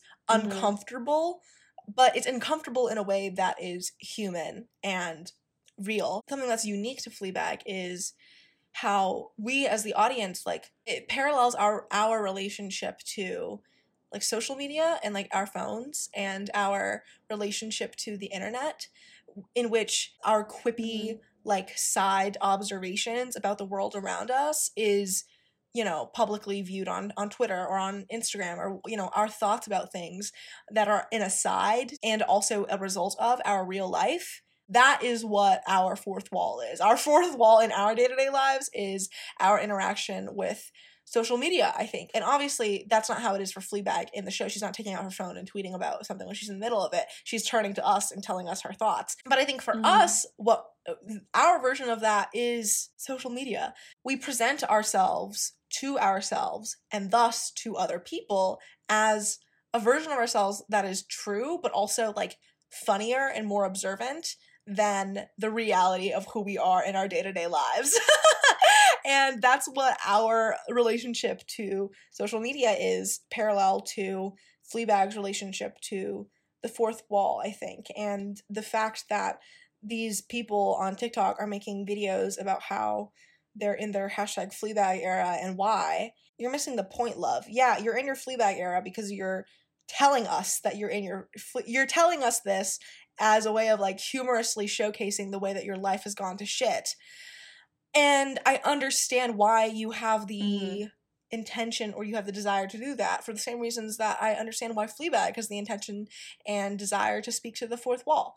But she also, as a character, ends up getting better, becoming healed, being a better person, where in which she doesn't need to rely on that shit anymore. It's not a crutch the way that social media for a lot of us is a crutch for our identities and for ourselves and for our own peace of mind. Mhm. And when she is in the middle of an extremely emotional monologue or scene, she doesn't do her quippy fourth wall breaking situation. She is fully in the moment. She doesn't have any little asides to say because when you're actually living your life in that way, in a really deeply meaningful way, you don't need to reflect on things in a jokey manner that allows you to digest your reality in a humorous way. You don't need to do that. You're healthy. no, we we will we will be healthy once we stop using Twitter, but that's never going to happen. So we're not in our Fleabag era. Okay, do you want to talk about last night at the Telegraph Club now? yeah. So last night at the Telegraph Club by Malinda Lo, just to give you a quick summary, it's set in the 50s within Mhm. the context of the Red Scare. It's right around like, you know, that McCarthyism slay or not slay. And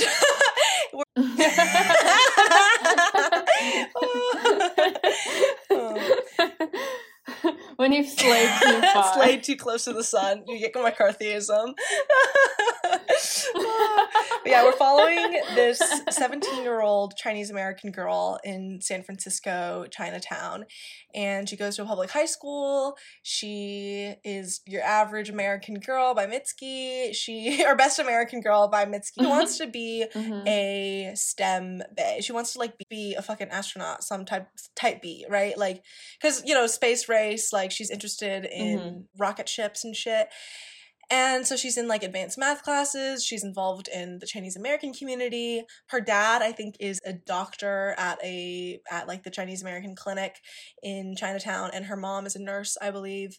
And she has two younger brothers or a younger brother or something. Her name's Mhm. Lily, Lily Hu, and yeah, she's very sunny coated, and she's also a femme lesbian. She doesn't really know that yet, but she will, and that's sort of Mhm. the progress of the story because eventually she ends up going to this Yeah. bar or this club called the Telegraph Club, which is a lesbian bar that does like drag king performances, and she sees a advertisement for it. And this girl in her class says that she's also been. The girl in her class is named Kath, and she's Italian and they develop this little cute little relationship and then they also go to the telegraph club and lily sneaks out to go you know hang out with some lesbians and there's a it's it's a it's a Mhm. cute little slay it's a young adult novel it's historical fiction and i have a physical copy with me i it is like 400-ish pages long. The author is Chinese and a lesbian, I'm pretty sure. She lives in Massachusetts with her wife. Oh, I live in Massachusetts. I wish I had a wife. No. she's written a lot of young adult, she's won a bunch of awards for young adult fiction. She's also written a lesbian retelling of Cinderella called Ash. That's the background of the book. Oh, it was published in 2021, I believe.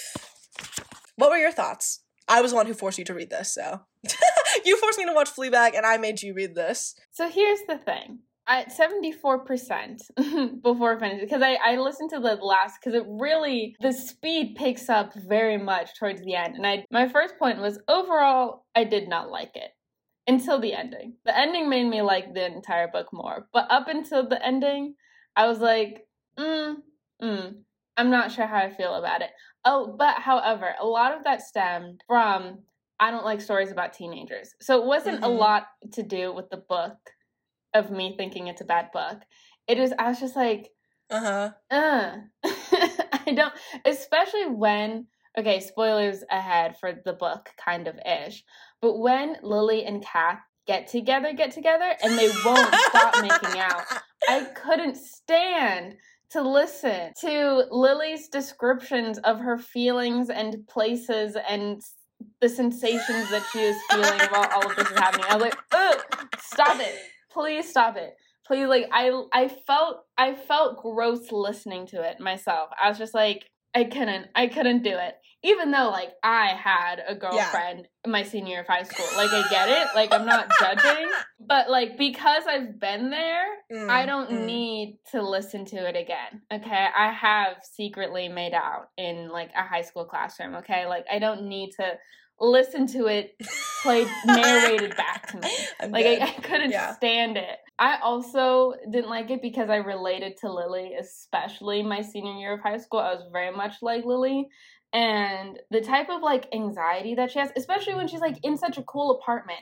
And like the club is so cool. And she's like, I'm nervous and I'm looking and I'm like, oh my gosh, shut up, relax, like have fun for once in your goddamn life. That's how mm-hmm. I feel like now you know, mm-hmm. On this side of things.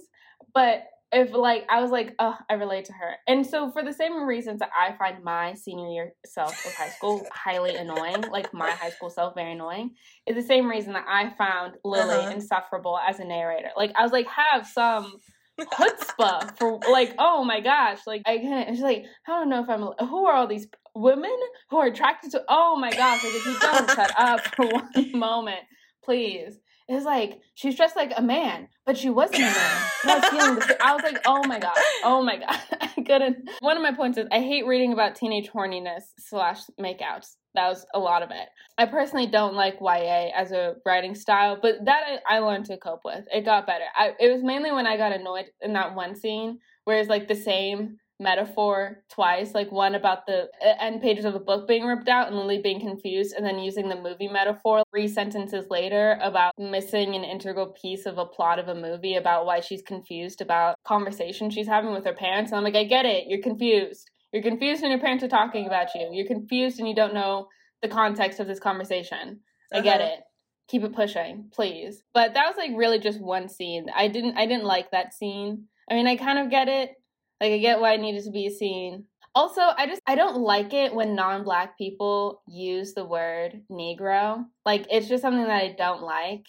And it is used in this book. And like I get it like in the historical sense, but like that's when like things are like written from that period. When things are written about that period, I'd prefer it that word not to be used.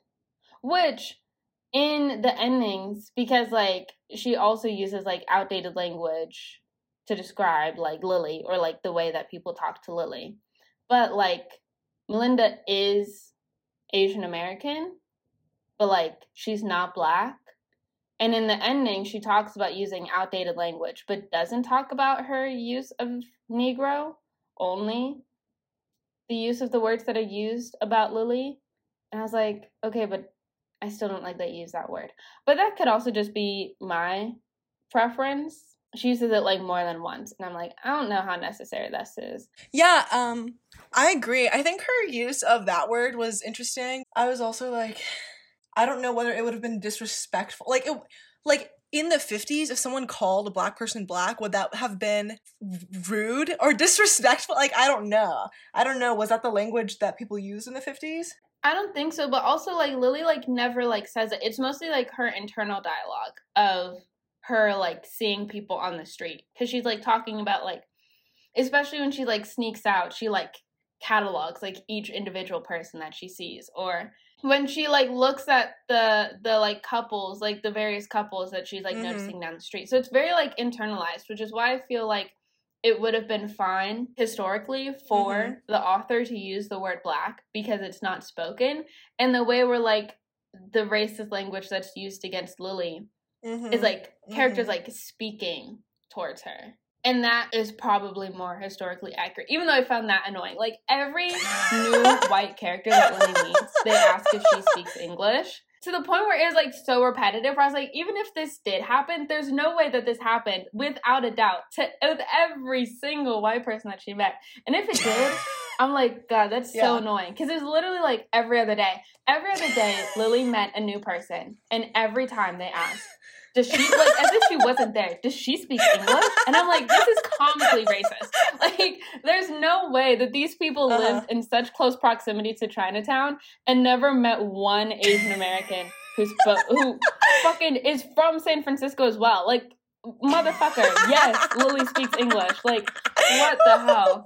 So I was like annoyed on behalf of Lily for and and they you, Malinda never writes Lily to be like as annoyed as I was about it. Like yeah, Lily was like um there they go asking me again like but it was so like this I think this is the other thing is that for so much in the novel Yeah. Lily is so passive which again Yeah. I relate to giving very me but Mm, because of mm. that I don't like her.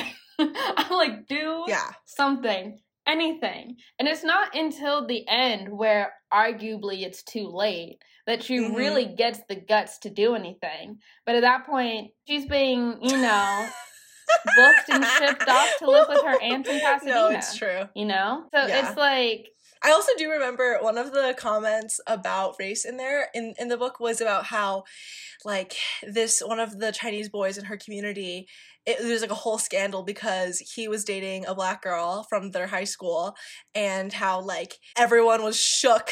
They were Oh, like yeah. no fucking way. I was Mhm. like for real?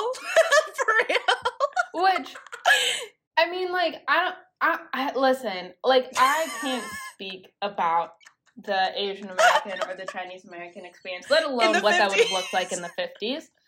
However, San Francisco has been a very Yeah. diverse city for a while. I mean, sure, maybe the white people of San Francisco haven't historically been great, but like in terms of like Mhm. multi-ethnic communities hmm existing in the Bay Area, that's Yeah, like pretty yeah. long standing. So I'm not fully sure why that would have been as shocking Yeah. as it was presented in the book. Like maybe I No, same. Yeah. I was also like, huh? But I'm like, surely enough, there had to Yeah. have been multiple. Interracial couples. Yeah, but Yeah. just not as shocking. It was like as if they were like exiled from the community, like, and he was never seen again.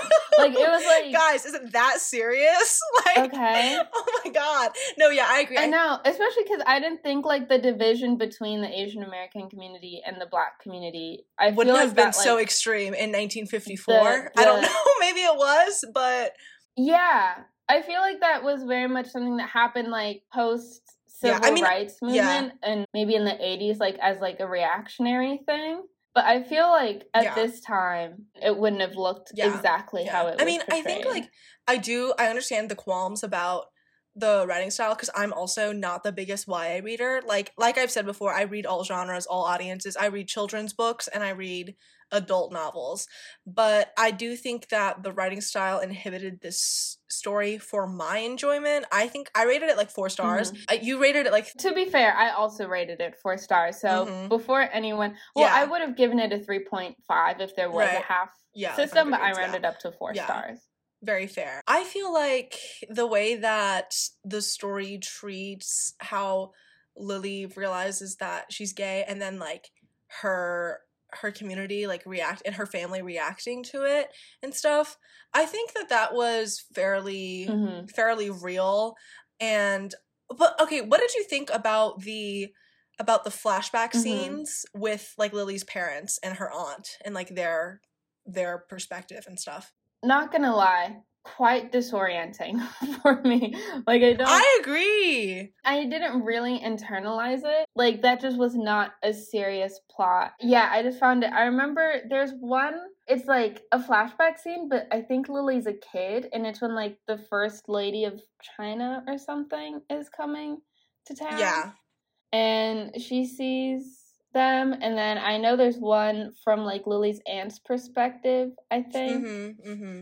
But I don't know. It ju- it didn't really stick out. I was much more invested in Lily and Kath's relationship And I feel like the flashback scenes would have worked more if they had a more direct connection to what was happening in the plot rather than them just being the adults in the story.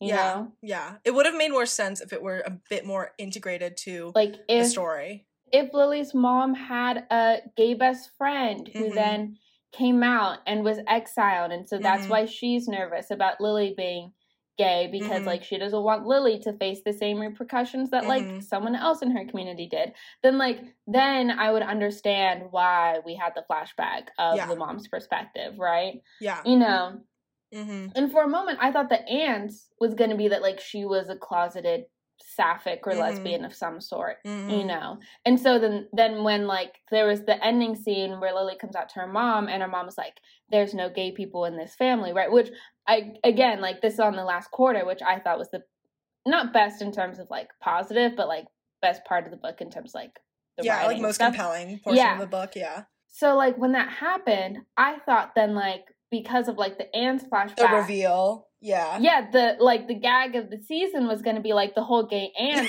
trope. like i was ready Yeah, for yes. the gay aunt trope and then it never came Yeah. and i was like i felt Yeah. like that's kind of a missed opportunity if, if i'm being not Yeah. that i have any place to critique an award-winning author Uh-huh, my uh-huh. barely literate ass if i had to have a word or two i would say making the aunt gay would have especially with the way that the mom reacted and obviously how close like that kind of sister relationship was i think or was the aunt the mom sister or the dad sister I think the moms. Yeah. Either way, sisterly, intercommunal sister relationship, I think would have been an interesting, like, last minute Mm, roundabout. yeah. But Yeah. Uh, on the back of the book, there are a bunch of like reviews and stuff, little quips, and so, and one of them is from the Oprah, Oprah magazine, and it says, "The Price of Salt meets Saving Face in this gripping historical thriller from the celebrated author of." Ash, proof of Lo's skill at creating darkly romantic tales of love in the face of danger. And I was like, the price of salt means saving face. What are you talking about? what? I mean, I kind of get it. I kind of get it. Well, I I still haven't seen Saving Face. Yeah, I haven't either. Oh, we should do that. so we should do that for another episode. Yeah, but I get recommended it a lot because one of my favorite movies is Imagine Me and You, and everyone's like, "Oh, Imagine Me and You is just like a British version of Saving Face," and I'm like, "Okay, got you." Uh-huh. But I did see the Price of Salt connection, which is Mhm. most likely going to be known as Carol, Mhm. which is its movie adaptation, because it very much has like I forget the characters' names, but where Cate Blanchett Mhm. is like basically the gay sexual awakening Mm-hmm. for Sally Rooney's character, and also kind of like invites her into Sally the Rooney's world, character? because like Cate Blanchett. I mean, sorry, Rooney Mara, Rooney Mara. Sally, Rooney Mara's was like, character. Sally Rooney? You mean Um, the, the novelist?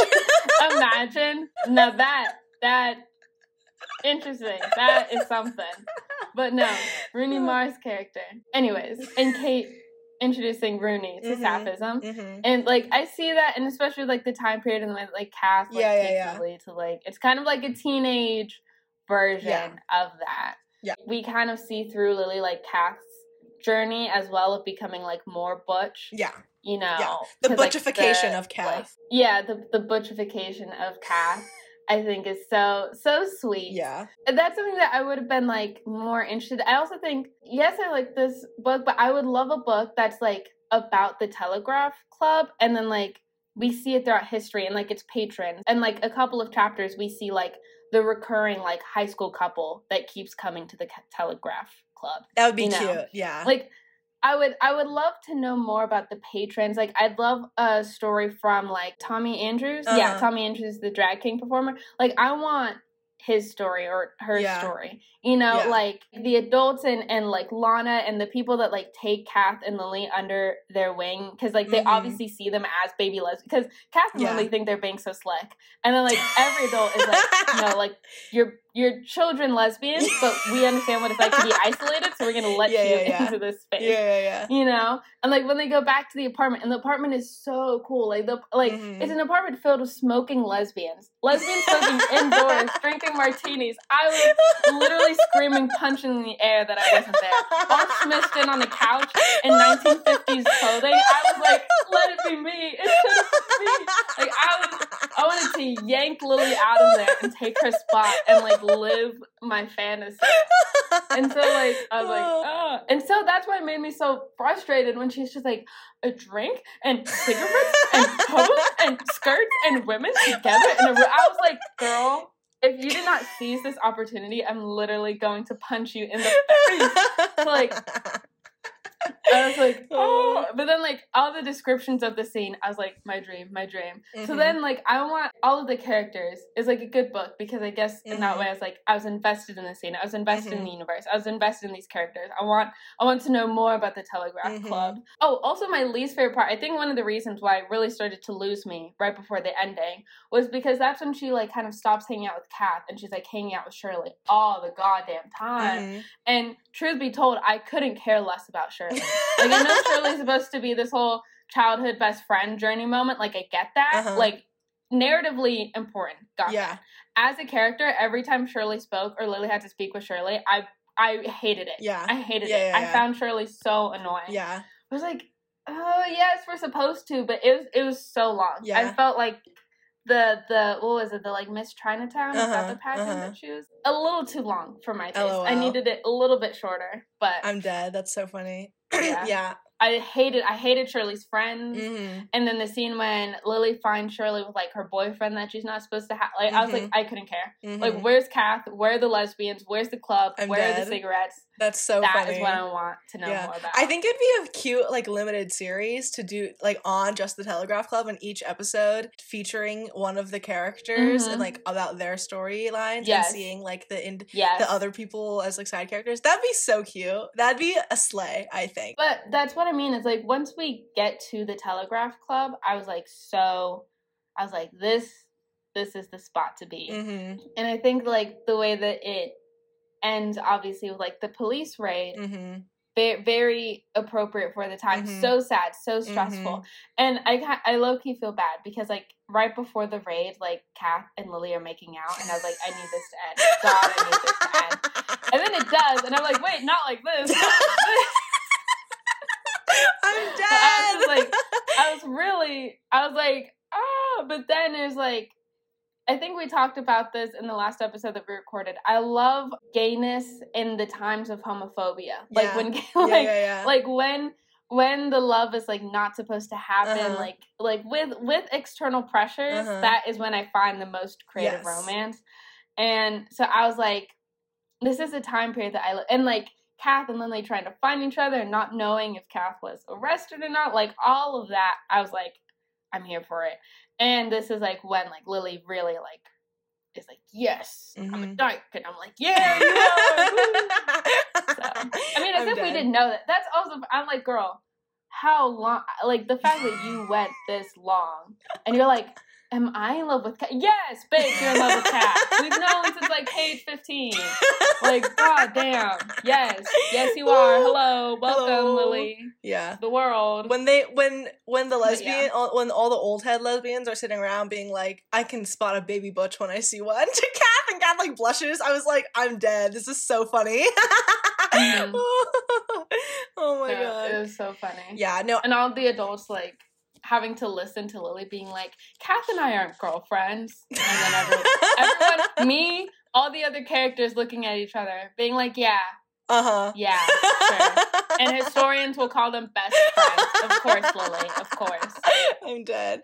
Oh, but I also okay. Something that I found really sweet was how on the dedication page, like before the book starts, it says to all the butches mm-hmm. and femmes, past, present, and future. I was like, oh, so yeah. cute. Oh my god, that's me. I was like, no, I, I was screaming. I was like, so true. Yeah, I thought I thought that that was very sweet. And obviously, like, my own personal beef with the character. Not really, but like my own annoyances and stuff like that. Like, I think the story is like so very Butch Femme, like, honorary. Mm-hmm. And like the relationship that they have, yeah. like, Lily being the femme, not knowing that she's a femme. And also in her, like, such pure adoration for Butches yeah. and for her. She's obsessed with Tommy. When she saw the poster, she was obsessed like, "Oh, slay!" the, oh my gosh, that was the other thing. is the way that she describes her horniness when she sees Tommy. I couldn't bear it. That's But, so like, funny. That's actually like, so funny. True.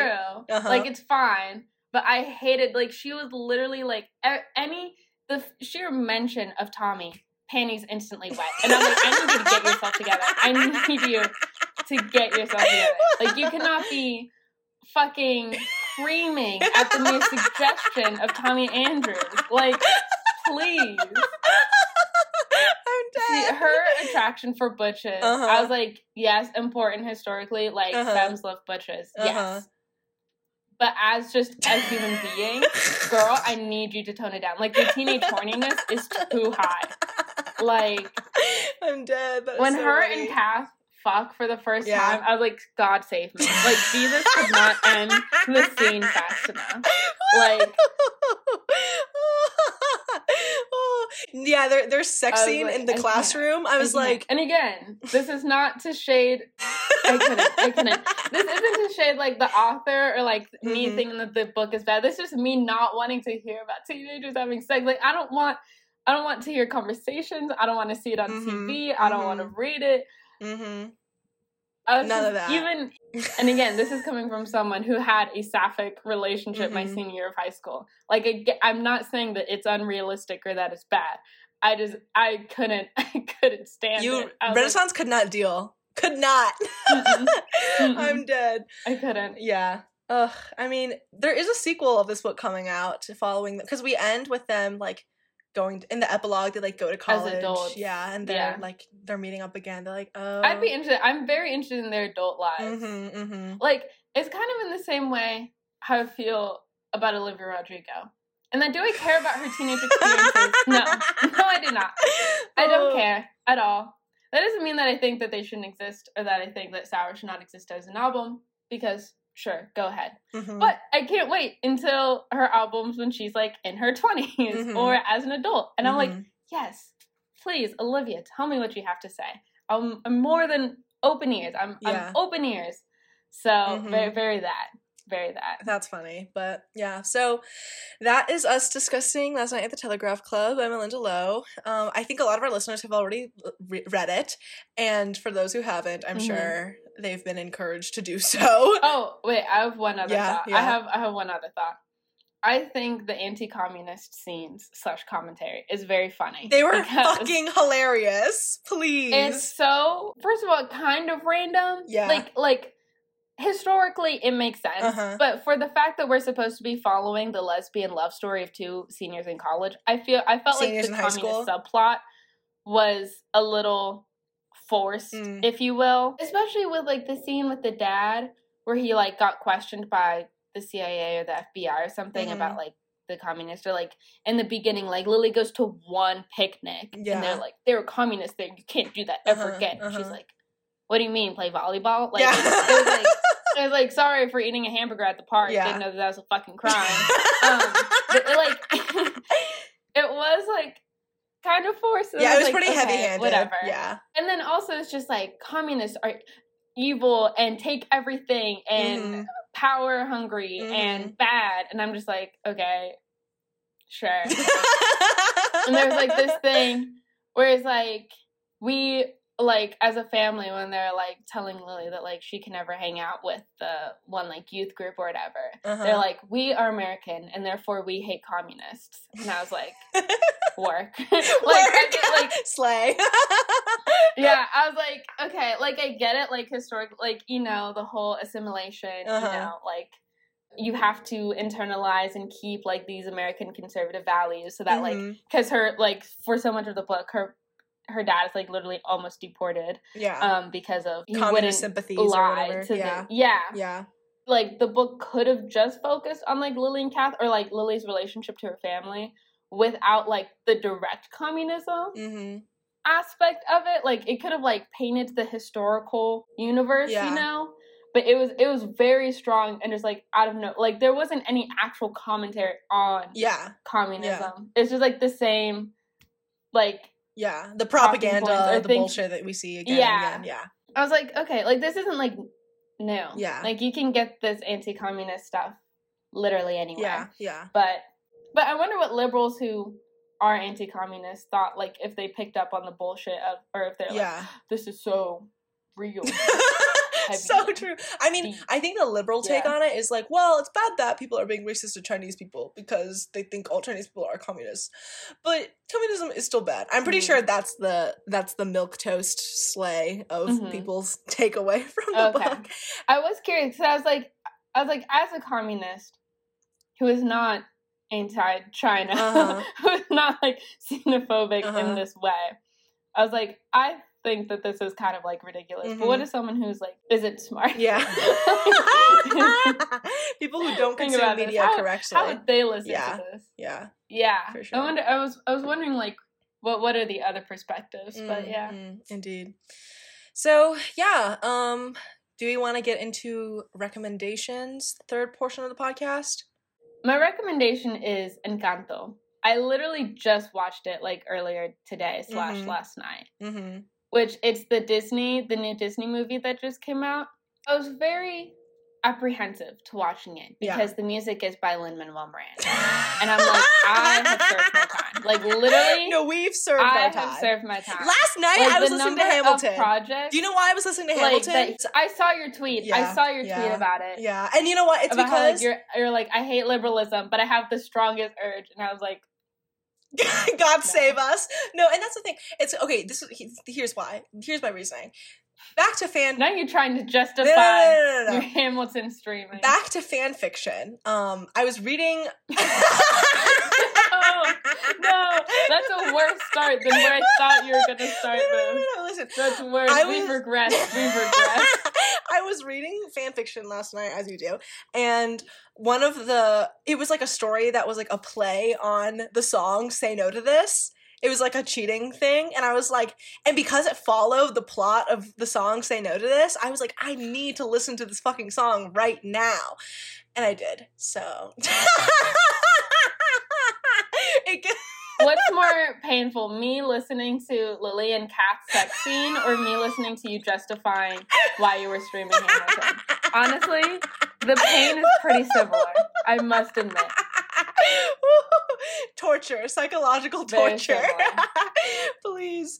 Oh my god. Yeah, but actually I have been meaning to watch But Encanto. with that being said, I have been meaning to.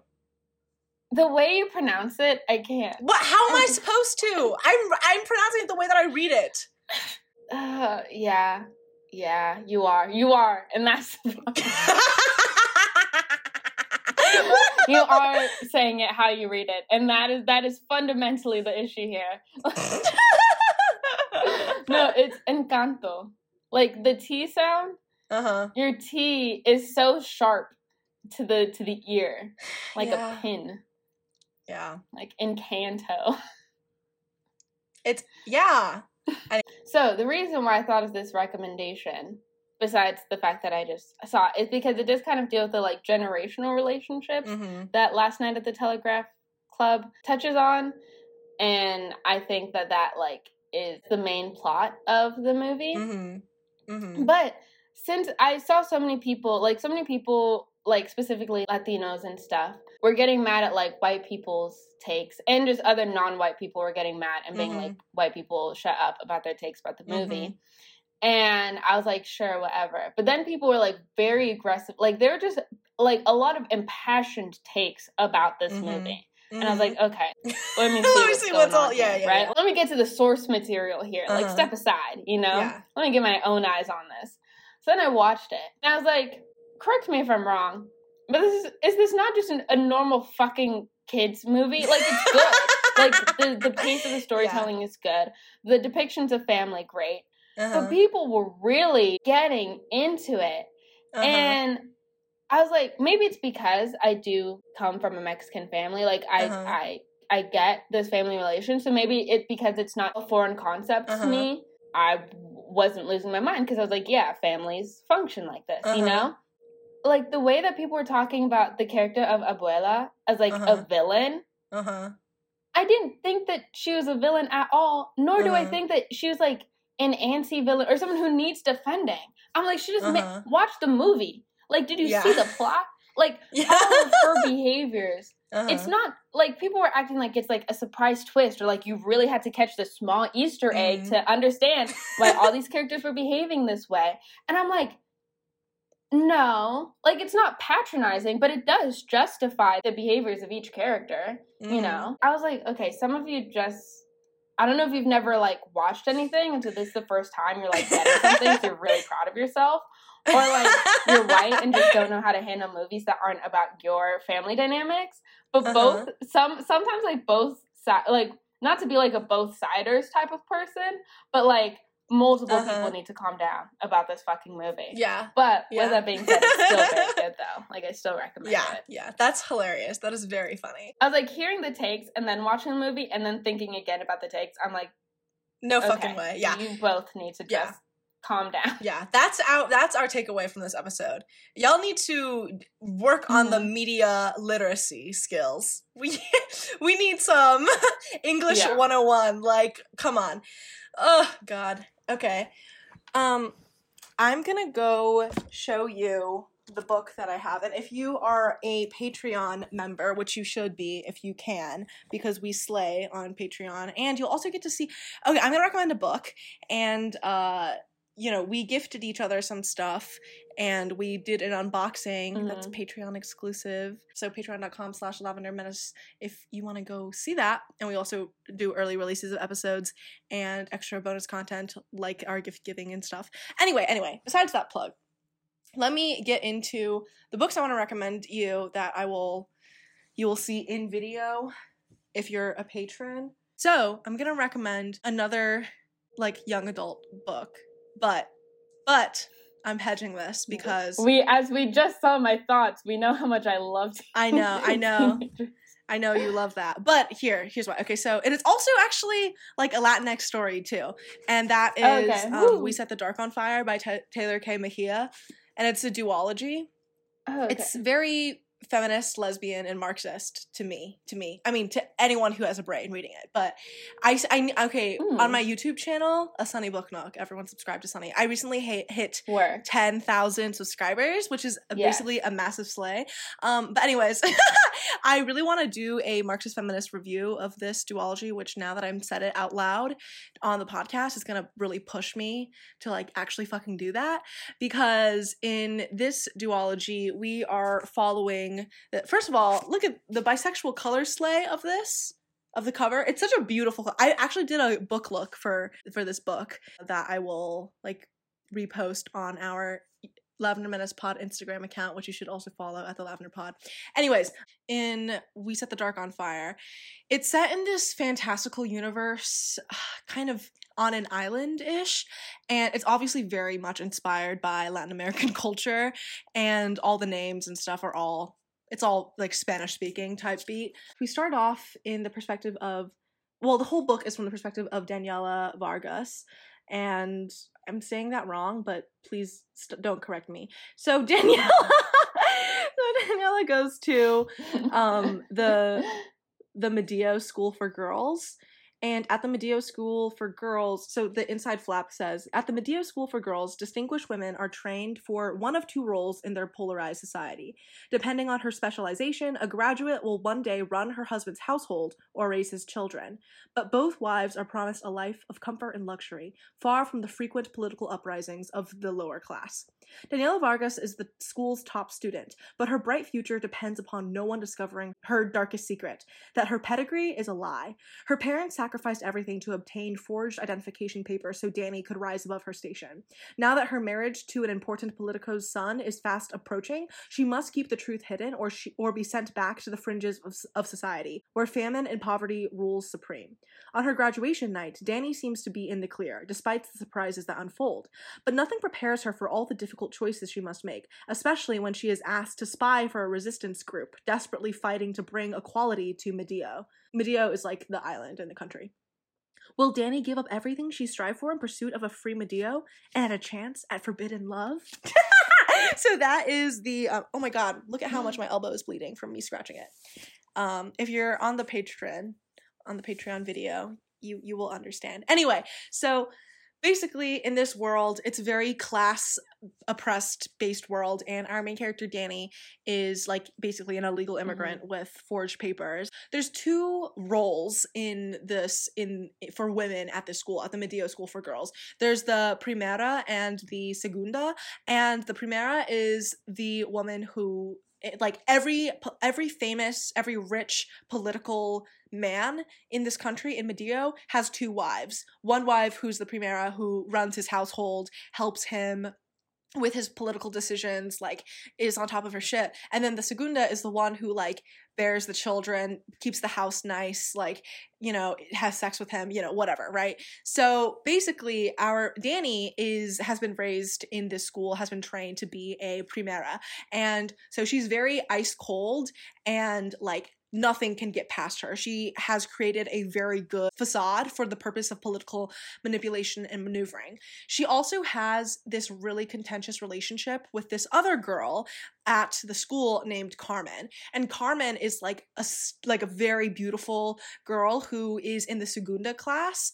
And basically by the end of like the first couple chapters, we see the resistance group corner her and they're like okay, here's the thing. There's a new policy for making sure your papers are legit, and your papers right now are not up to are not up to par. So we will give you new paper, new forged papers so that you can like graduate at the top of your class and get assigned your good role and not get kicked out of the country.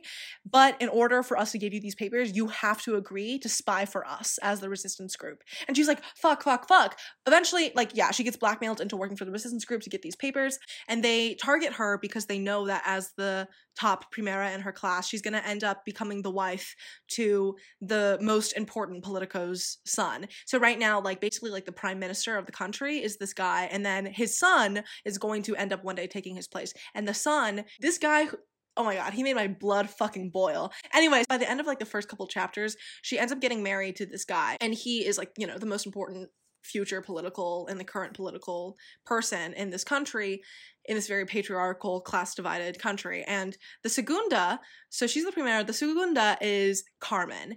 And carmen is someone who she's had beef with since the beginning of school. From the beginning of school carmen has been bullying danny. And so so they end, you know, they're all both ending up living in the same house. Danny has a huge secret to hide that A, she's undocumented, and B, she is working for this resistance group. I mean, against her will, but she has to. Um, and so mm-hmm. she has to hide that from her husband, but also from Carmen. So throughout the first novel, we see her sort of acclimate to her, graduate from school, acclimate to her new life and her position as the Primera. But her husband is a bit of an asshole, you know, one may expect. And the Segunda, she, Carmen, is kind of showing herself to be an interesting character. And so we kind of see the political maneuver maneuverings that's that are going on and there's this forbidden romance that kind of this enemies to lovers forbidden romance like two wives situation that happens between Danny and Carmen shit goes down. It's very fast paced. Obviously, it's set in this like fantasy universe that is very class divided and it's very patriarchal. So there's a lot of sexist and sexual violence and commentary about class division and poverty. And also, like, we see Danny kind of struggle with the fact that, like, she hasn't seen her parents in like 14 years and like she and her family have sacrificed everything for her to be in this position but now that she's in this position things are not looking so great for her either because her husband treats her like shit and she also is like spying and like she's being forced to spy for people and she's also having to contend with like the fact that you know she came from a really poor background and now she's living in like the lap of luxury and there's so much poverty around her and her husband who has the most political power in this world doesn't give a fuck he doesn't give a fuck about her either and it's just crazy crazy because we also we see her romance develop with Carmen, and then we also see the political intrigue build, and it's all set in this like really really interesting world that has there. It's just it's very good, and I can't talk about the second book. We unleash the merciless storm that much because it would totally give away. Um, we set the dark on fire, but in this book we follow Carmen's perspective, and also throughout we set the dark on fire. Mm. So many different people's like secrets and shit gets un like gets revealed and by the end of the story oh my god. That like the last like 30% of we set the dark on fire things are things go crazy and everything that builds up to it it's like so tense and like you feel all this shit and like Danny is just such an interesting character to be inside the head of because she is so like smart and able to maneuver things politically. Like even at the di- at like breakfast, she's trying to appeal to her husband's sense of ego while also trying to work from like get information and having to like sneak out to meet with the resistance group and like it's crazy. It's so crazy and she really has to contend with be, be like should I be a class traitor or how do I protect myself and my family? How do I like it's so good. And it also doesn't really feel like Mhm. YA because it's a fantasy. It's like so fast paced and shit. Ha- and also they're adults, like they just graduated school and now they are living in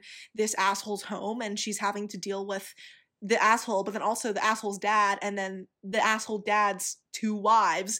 And like it's it's crazy because of course there's the whole primera segunda like like system and situation which you know there's like two wives and then like the whole political landscape of this world it's so good and all like obviously it's about revolution obviously it's about class struggle obviously it's about gendered oppression and Mhm. oh it's so good it's so good for we set the dark on fire the little like subheader says let the rebellion burn and then for the subheader for we unleash the merciless storm it's let the Mhm. reckoning reign and like it's it's just so it's it's so good it's incredible and one of the it's like sapphic fantasy that contends with like class struggle. I mean, it kind of, it's just that it, it, it just hits the spot for me personally. It's it's giving. It, she gives every time. So that's my recommendation. yeah. I listened to it via audiobook, but now obviously I have the physical copies because they're beautiful and also I love love the books.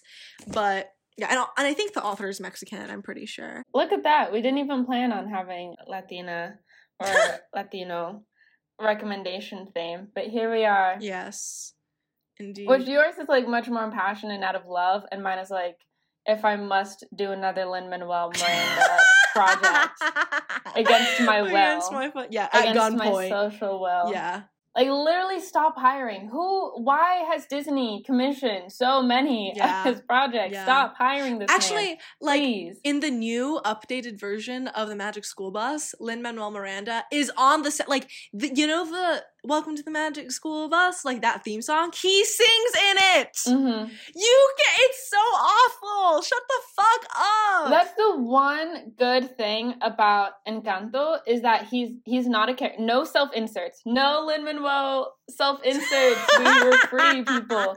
Um, God. And he like he's not the vocals on any of the songs, which like Oh, does help because like his lyricism, like okay, Yeah. he can He got his a few words down from time to time. Like Yeah. okay, okay, I'll give him credit where credit's due but it does make it easier that it's really the only mark because he does have Uh-huh. a very distinct way of like his songwriting but uh-huh. you don't hear his like whiny nasally Literally. Yeah. Uh, no, Oh, literally. I've, I've spent spent too much time i was in i had my lin manuel miranda era okay don't Uh-huh. come for me uh-huh. i i was there Uh-huh. i'm out It was rare. I was there. I remember it all too well. No. the all too wellification of God. being a lin manuel miranda no, honest to God, honest to like it. I was in the trenches, bro. It was bad. It was real bad. It was like I served that time. That's why when like I see current Lin Manuel Miranda stands, I'm like, haven't we already gone through this? Yeah, I thought grow the we, we up. all made it out. It's like liberalism. I'm always like, you're a liberal. Like, you're not kidding. Like, you're dead ass. Like, Mhm. anyway, that's our episode Mhm. for you today. Sorry that it's so long. Actually, not sorry. Um, sorry. Hashtag sorry, not sorry. Go become a patron. the Patreon, www.patreon.com slash lavender menace. Follow us on Twitter and on TikTok. TikTok. Yes, the Lavender Menace Pod everywhere, basically. Instagram too, Letterboxd. Like, come on now. Um, yeah, Yes. that's our episode Woo. for for today. Thank you so much for listening. Bye. Bye.